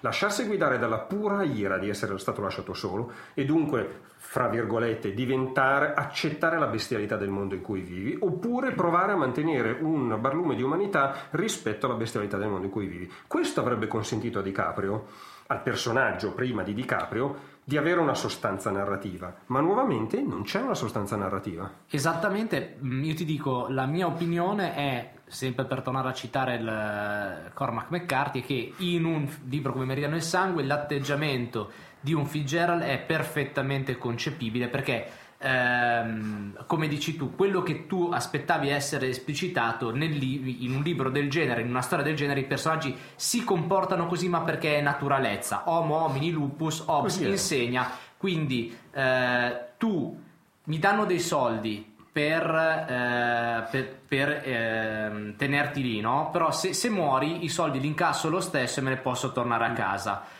Per me tu sei un peso, dopo due giorni che ho freddo io ti taglio la gola, ti porto via gli stivali e me ne vado. O ti seppellisco vivo, ti tolgo gli stivali e me ne Mm. Me ne vado. vado. Punto. Perché è così che funziona. Nel, nel, eh, in quello che noi vediamo invece nel film di Inaritu non c'è questa, non si riesce ad approfondire nemmeno nei primi momenti in cui già è abbastanza chiaro che è un posto dove si muore, ma non si riesce ancora a eh, capire la eh, difficoltà della vita del- dei cacciatori, dei tagliatori di pelle o comunque dei tagliagole perché erano persone che andavano per fare quel mestiere lì sostanzialmente eh, lavorare di, di caccia nella- in quello che è la, la struttura. Quindi la natura come avversario è veramente il motore immobile di tutto quanto ma deve essere e non è ben esplicitato perché No, la per natura è niente. anche quella che spinge Fitzgerald a dire ragazzi fa freddo al dia degli indiani fa freddo Fa freddo. sto Sta- male Sta no- arrivando l'inverno. sta arrivando l'altro. l'inverno mi danno un sacco di soldi se questo, se questo cristiano qua muore e ci fa un favore si leva dalle balle io me ne vado a casa prendo i soldi e vado a farmi la mia vita nel- in un ranch al Texas il problema è che questo arriva troppo tardi, cioè lui gli dice sì va bene, te- terrò io eh, fede al, al nostro patto e poi per una serie di motivi uccide il, il figlio di, eh, di Glass. Glass e poi eh, scappa con la scusa degli, degli Certo. indiani. In una vera frontiera, lui avrebbe detto: se se fosse stato quel tagliagole, perché per tutto il resto del film noi vediamo un personaggio terribilmente spietato, guidato esclusivamente dal puro odio e dal puro opportunismo, in una qualunque frontiera, e avrebbe avuto in questo senso molto più, più senso. Avrebbe aspettato che gli altri avessero avuto un paio di ore di, di vantaggio, ammazzava tutti e se ne andava. Sì, Ammazzava aggiungo, tutti, cioè, aggiungo- perché- esatto, aggiungo un altro elemento. Non solo se avesse fatto questa cosa da vero figlio della frontiera, non solo se fosse stato incalzato dagli indiani, dunque avesse avuto una ragione in più, ma mettiamo anche ipotesi per ipotesi che il figlio di Glass non muoia per volontà di Fitzgerald, ma per un, un- un errore, per una disattenzione. Un'incomprensione. No, Sì. ma ipotizza che lui faccia lui l'esperto, quello che ha la responsabilità dei giovani. Abbia un raptus. Commetta, commetta una stupidaggine che costa la vita a un giovane. Sì. Può succedere? Sì. A questo punto, nuovamente, si consegna a DiCaprio un dilemma morale vero. Lo faccio perché lo, lo odio davvero. Perché invece Esatto, cioè è, è un dramma terribile che io abbia perso mio figlio, sì. La persona è responsabile della morte di mio figlio, sì. Voleva ammazzarlo? No. Bastava una battuta, un ragazzi. Bastava una ba- effettivamente bastava una battuta. Bastava che Fitzgerald avesse chiesto scusa a DiCaprio e poi se ne fosse con la scusa se ne fosse andato Per con- per, per gli indiani e subito la trama cambiava da così a così. La sensazione è che non si voleva veramente Certo. dare alcun tipo Ma di dubbio alla vendetta. A mio parere, Inarritu ha voluto renderla come una sorta di fiabona. Ora, prima di. di ora la- Ma le fia- le no, fiabe- esatto, una fiabona a livello grim, violenta, violenta, Mm. cruda, cruda. Nel senso, eh, ha semplificato tanto i te- le tematiche per fare il. il, eh, la vendetta vendetta contro il cattivo cattivo nel posto brutto brutto cioè secondo me nell'insieme tutta questa cosa proprio nel momento in cui lui si è reso conto di non avere una narrativa forte alla base eh, era, non era chiaramente l'unica strada percorribile, era una delle strade percorribili e io la trovo percorsa bene. Cioè, registicamente e a livello di interpretazione io la trovo percorsa un gran bene. Infatti me lo sono guardato, sono 2 ore e 15 di film. 39. Due ore 39? Dura un'eternità. sì. Porca vacca! ecco, però vedete, a me sono sembrate 2 ore un guardo, quindi mi... mi- Però è- sei Gonzales de Castiglia, Severino, de sta- Per gli amici Pinto. Per gli amici Pinto. Mimmo. Eh, c'è il Picard, c'è una produzione che comunque è produzione vera. Come cazzo arrivi a renderti conto ex post che non è una narrazione vera dietro? Eh, forse, non ha, forse, forse lo sapeva già prima, nel Sì, senso, forse è lo che- ha voluto fare proprio per dimostrare di poterlo fare La con una narrazione io debole. a da questo film mi sono venuto abbastanza lontano, ho letto Sì, le sì. otto peggiori cose che ha voluto fare DiCaprio Sì. cagate lì. Ma appunto non so quasi niente, se non che mi annoia già solo parlarne stasera, sentirvi parlarne stasera. Eh, Eh, ma no, noi ne parliamo benissimo. cosa, cosa voleva fare? Allora, Iñárritu non aveva idea, di- secondo me, non aveva esattamente idea di cosa volesse. Sì. L'ha detto cosa voleva fare? Voleva fare colpo su una. Ah, No, se- secondo me, la- allora, le dichiarazioni del- de- di, di. Gonzales che pi- di Pinto, Di Pinto, sono- sì. so- hanno, hanno una roba, hanno una roba da, da, da fargli parcheggiare le mani in faccia e che sono state appunto il questo film non è un western. Eh, questo film deve essere visto all'interno di un tempio. Ora, All'interno di un tempio. di un tempio, di un tempio è perché è un film mistico. Quindi deve essere allora Infatti le scene, i flashback va- vagamente onirici sono una Sì, puttanata. Sì, sì, La- quelli sono la parte più brutta del film. La Su quello sensazione, concordo. sì, perché fortissimo. peraltro la, la donna fluttuante ri- mi ha ricordato tantissimo No, quello- piramidi di paura. Quello, c'era, sì, su quello non ho veramente. Anzi, su quello sono pienamente d'accordo con voi. I Anzi, flashback no, eh, mistici Ghostbusters che c'era la, la tipa sopra che gli fluttuava davanti. Sì, allora, sì, sì, sì. eh, to- tornando a noi, mh, quando un regista cerca di tenersi distante in maniera radicale da quello che è un genere sostanzialmente narrativo e narrativo, in cui la narrazione, per quanto basilare, esiste, cioè arriva lo straniero dall'est, già dall'est ti fa fuori la moglie, a un certo punto tu ti incazzi e gli vai dietro finché non lo, non- non lo ammazzi, sostanzialmente. E perché veramente vuoi prendere, cioè o sei cosciente dei tuoi limiti o stai dicendo ragazzi voi non avete capito niente, io non sto facendo un film di una persona che va a vendicare il figlio morto perché un bastardo qualunque gliel'ha accoltellato, no, io sto facendo un grande film sui grandi temi, tra cui appunto quello eh, monocolore, perché poi alla fine veramente è, è- è devastante, è quello che sottolinea Aldo e secondo me è proprio il punto più importante, è che DiCaprio è, che Glass come personaggio è veramente un pantone unico di sofferenza, cioè non fa altro. è una lastra unica di denti stretti e di mi faccio del male a UFO, Sì, sì. C'è perché Cioè, una frase bellissima che Aldo mi ha detto al telefono e che mi ha scritto nelle note, ma che mi sa che non è ancora detto. Non lo so, non l'ho o che detto. magari hai detto quando andavo a prendere il, il prolunga per il cavo, che fa lo sguardo intenso anche quando dorme. Sì, eh, Sì, il è capo- quella- eh, c'è la prima scena, la primissima inquadratura su DiCaprio, lui sta dormendo e anche lì intensissimo, dice no, sono impegnato tantissimo. Cazzo, sto già, dormendo." già prevedo la sofferenza che avrà fra poco. Eh, perché secondo me, e secondo me perché lì c'era Ignaritu con un tema per le balle Esatto, cioè, perché tra, la vera, tra le otto cose sofferenza. tra le otto cose è stato girare a occhi chiusi mentre c'era qualcuno con una bottiglia alla tappazzi Esatto. Dormi, dormi! Una cosa così, che non sai quando ti colpirà, nonostante questo. ti colpirà. E ti colpirà dove farà più male. No è, è quella roba lì cioè alla fine ehm, e poi ripeto ri- non dimentichiamoci sempre le condizioni in questo l'orso, e le condizioni in cui questo film è stato girato. E ritorniamo al discorso della pornografia del dolore cioè della messa in scena della realtà per far sembrare qualcosa realistico. Non ce n'è bisogno.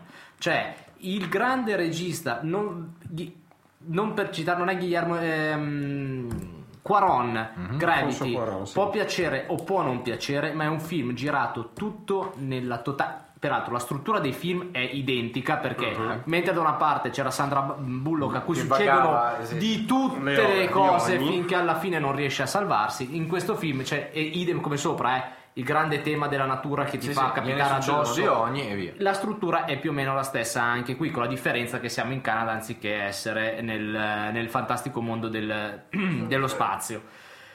Eh, si possono fare film molto intensi senza mettere le persone nel disagio Cioè, io fisico. vorrei fare una parentesi che Inarrito trova motivo d'orgoglio nel fatto che tutta la troupe stesse malissimo. Sì, no, è quello il fatto. Cioè non solo DiCaprio, Sì, sì. proprio C'è tu- una frase di Aaron Ramis che dice sempre che, che dice che eh, ci sono fondamentalmente due tipi di regie, di registi. Uno è Kubrick, non un tipo Kubrick, uno è Kubrick che fa incazzare tutti, però poi fa i suoi film.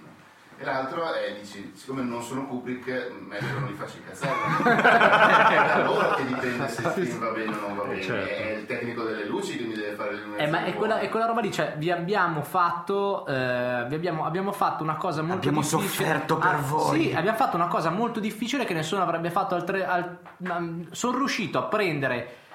È il Fitzcarraldo, ragazzi, e prendere, e prendere sì, la sì. nave e portarla in cima alla collina per il gusto di Sul portarla. serio, esatto, Sul serio sì, per il gusto di portarla. È il Fitzcarraldo, però è un delirio di onnipotenza. E così come il gesto della nave per il Fitzcarraldo era prettamente estetico, privo di un significato vero e proprio, ma era semplicemente il gusto dell'ascesa, del gesto proprio plateale, questo film qui è il Fitzcarraldo, perché è prendere tutta la troupe, metterla in condizioni terribili e girare un film che va bene, è straordinario dal punto di vista visivo ed è una meravigliosa cartolina su, ma che manca delle basi stesse del cinema. Infatti Cioè, eh, non lo ritengo neanch'io un capolavoro nel modo più assoluto. io, io eh. non ri- mi manca il film, cioè Eh mi no, manca eh, il io, film. io invece però lo ritengo eh, un ottimo film perché appunto nonostante queste mancanze riesce secondo me oltre a intrattenere per tutta la sua durata poi ripeto sempre lì Ma perché ti piace il sushi, Aligi? A me piace il sushi, Eh, certo, vabbè, mi piace anche la, però mi piace di più la cucina giapponese cucinata normalmente.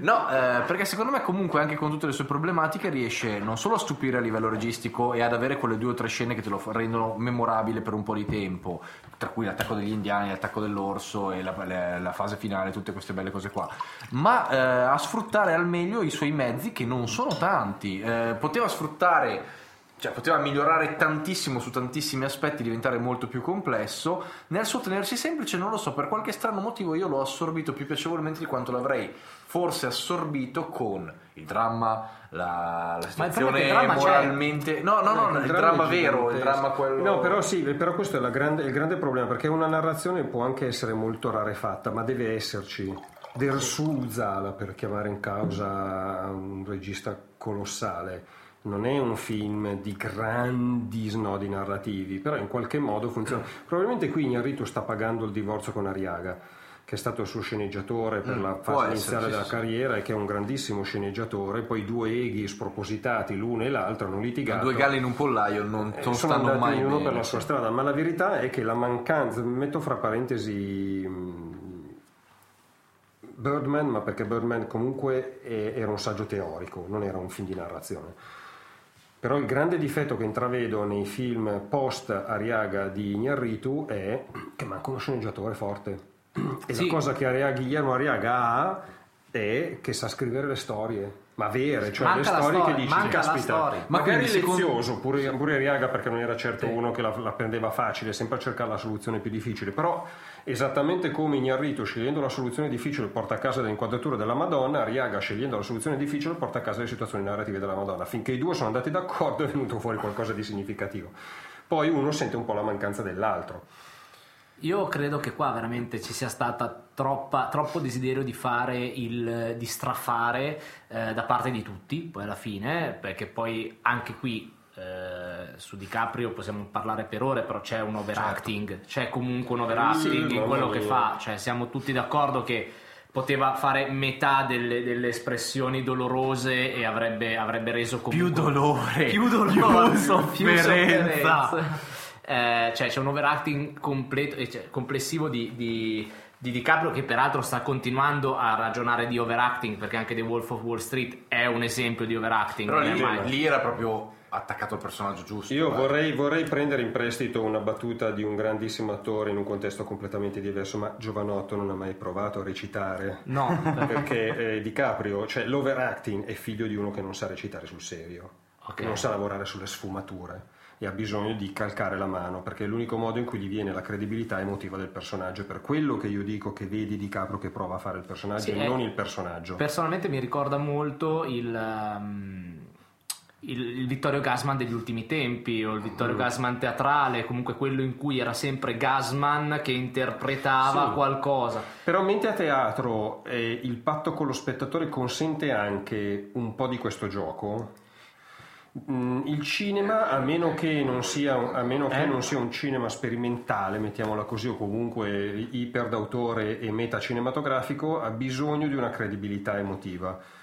Per cui questo gioco mostra la corda, però vabbè, questo è un vecchio discorso, non credo che ne verremo mai a uno. Recitare con tanta enfasi a teatro ha, ha più senso perché lo spettatore è più lontano fisicamente. Mm, sì. C'è quella bellissima masterclass che vi ho fatto vedere una sera di, Sì, sì, Michael Caine, Michael Caine. che, che ha, ha di fronte cinque studenti di tele di, di recitazione così di cinema e a uno di questi fa rifare uno dei monologhi di Arfi.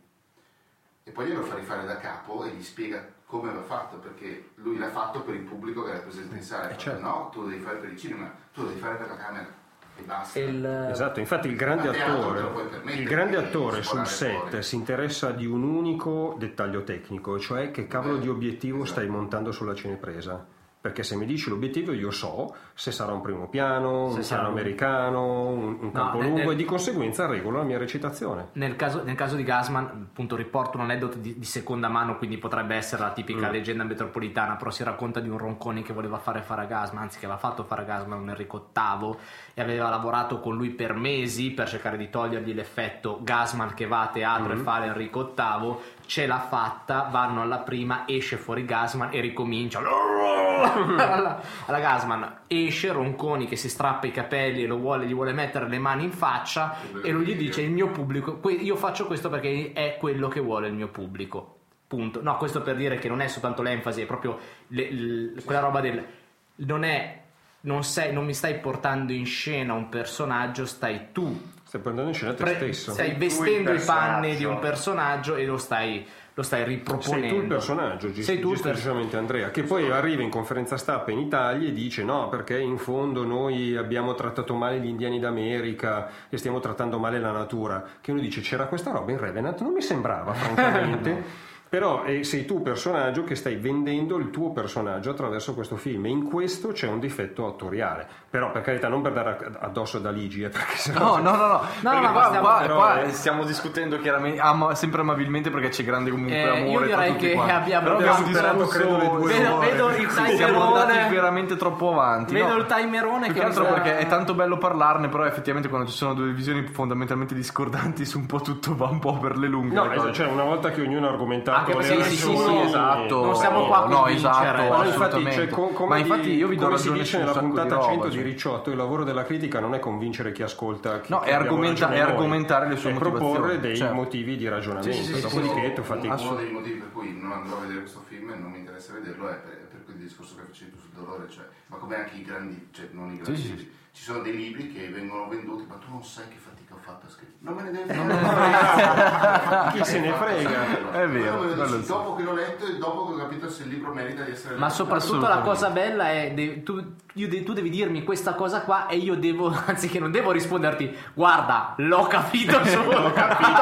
benissimo che hai fatto un sacco di fatica. Oh, ma, ma la vera domanda è quindi secondo voi Leonardone nazionale lo vince l'Oscar stavolta sì o no? lo sa? Io No, per citare... cioè, eh, per ormai è troppo bella questa battuta che non lo vince mai. No, per citare Matteo che mi diceva al telefono, citando a sua volta Alan Rickman, gli Oscar non premiano l'attore, premiano il, perso- il ruolo, la Sì, parte. Non è la provincia del premio della parte.